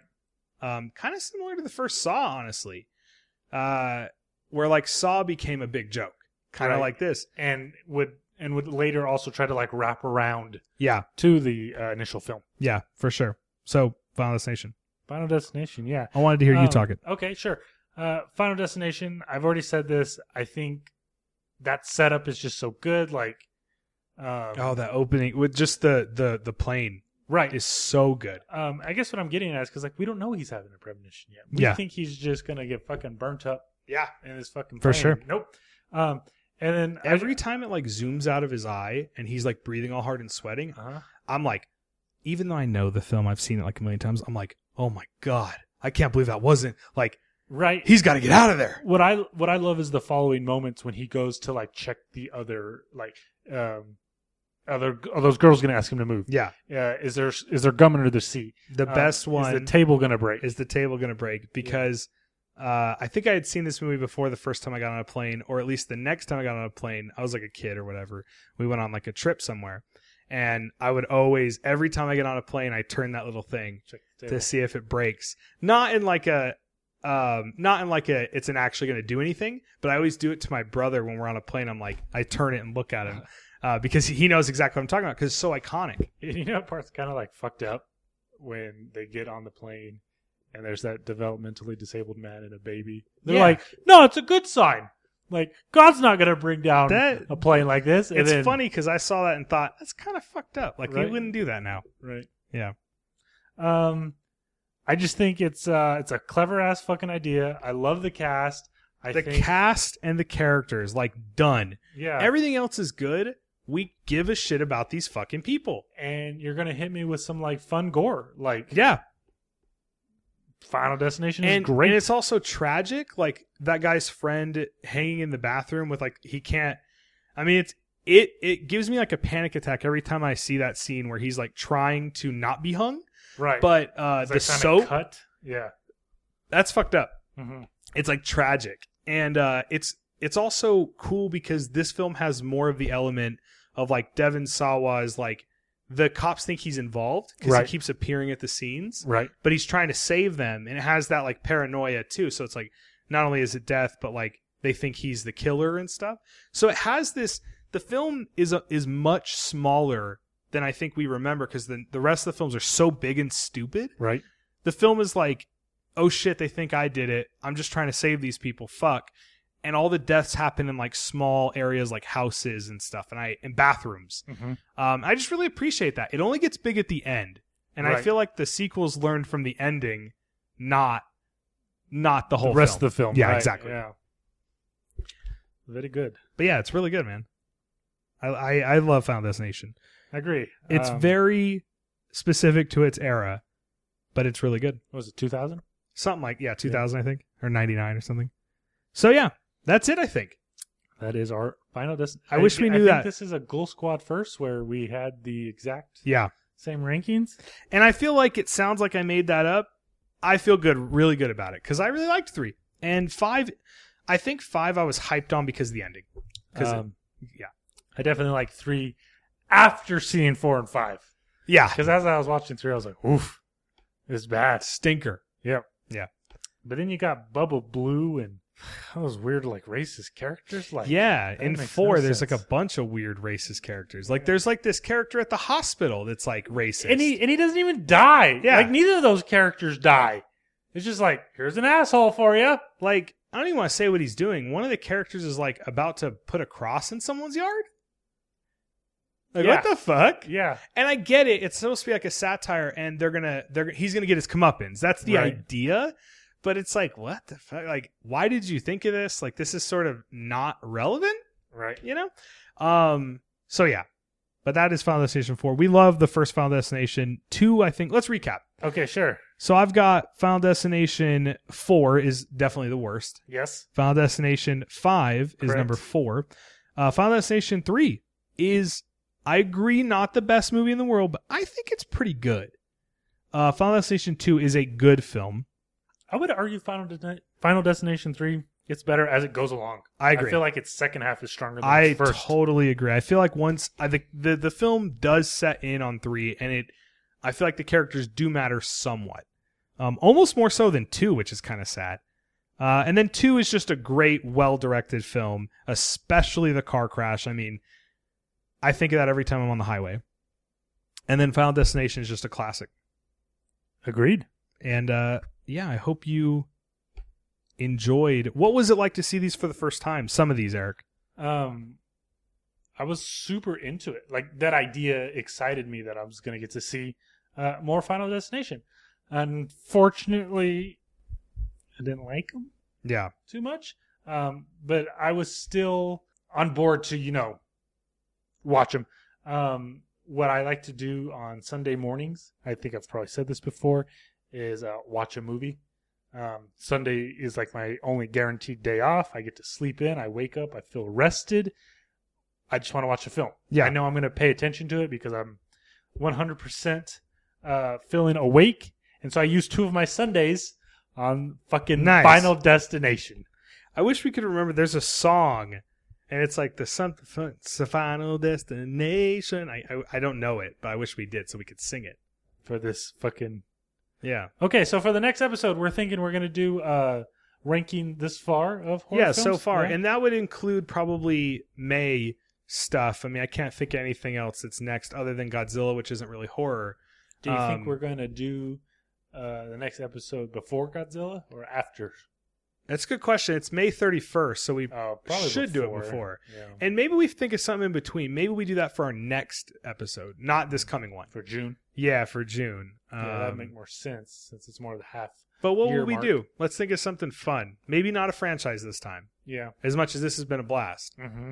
Um, I mean, people have given us so many great ideas, um, and we should we could pick one of those. I don't know. We'll see. we shall see we, will shall discuss see. we shall go to Oh, the laboratory Thank you to everybody that voted, by the way, because we put up a poll to Oh. pick Final Destination. You, e-dog wanted ghoulies did want Ghoulies, but you did get your It's Alive, so there you go. yeah so I think with this, this is the end of the episode. yes okay, Eric, where can you find us? Uh, you can find us at uh, Ghoul Squad FM on Twitter, Facebook, and Instagram. Uh, if you're going to hit us up somewhere, we are most active on Instagram. Uh, you can also find us uh, on Twitter at Keeksta, uh, K E E G S T A. Yep. And you can find me on Twitter at Eric Cruz, E R I K C R U Z, 138. Yes, and also the Corbucci Squad. Yes. Um, if you uh, like westerns, please go hit up my uh, western Instagram. Yes. Yeah. And with that, we will see you on the next episode. Uh, we hope you enjoyed this. We hope that we didn't ramble because we always do. We are guilty of rambling. Yes, we we are. are the rambling squad. And with Ramblers, let's get rambling. that, give me that, give me that demon goat. Yes. All Okay. Uh, goodbye, everybody, and ghouls you back off. Yes. See you later.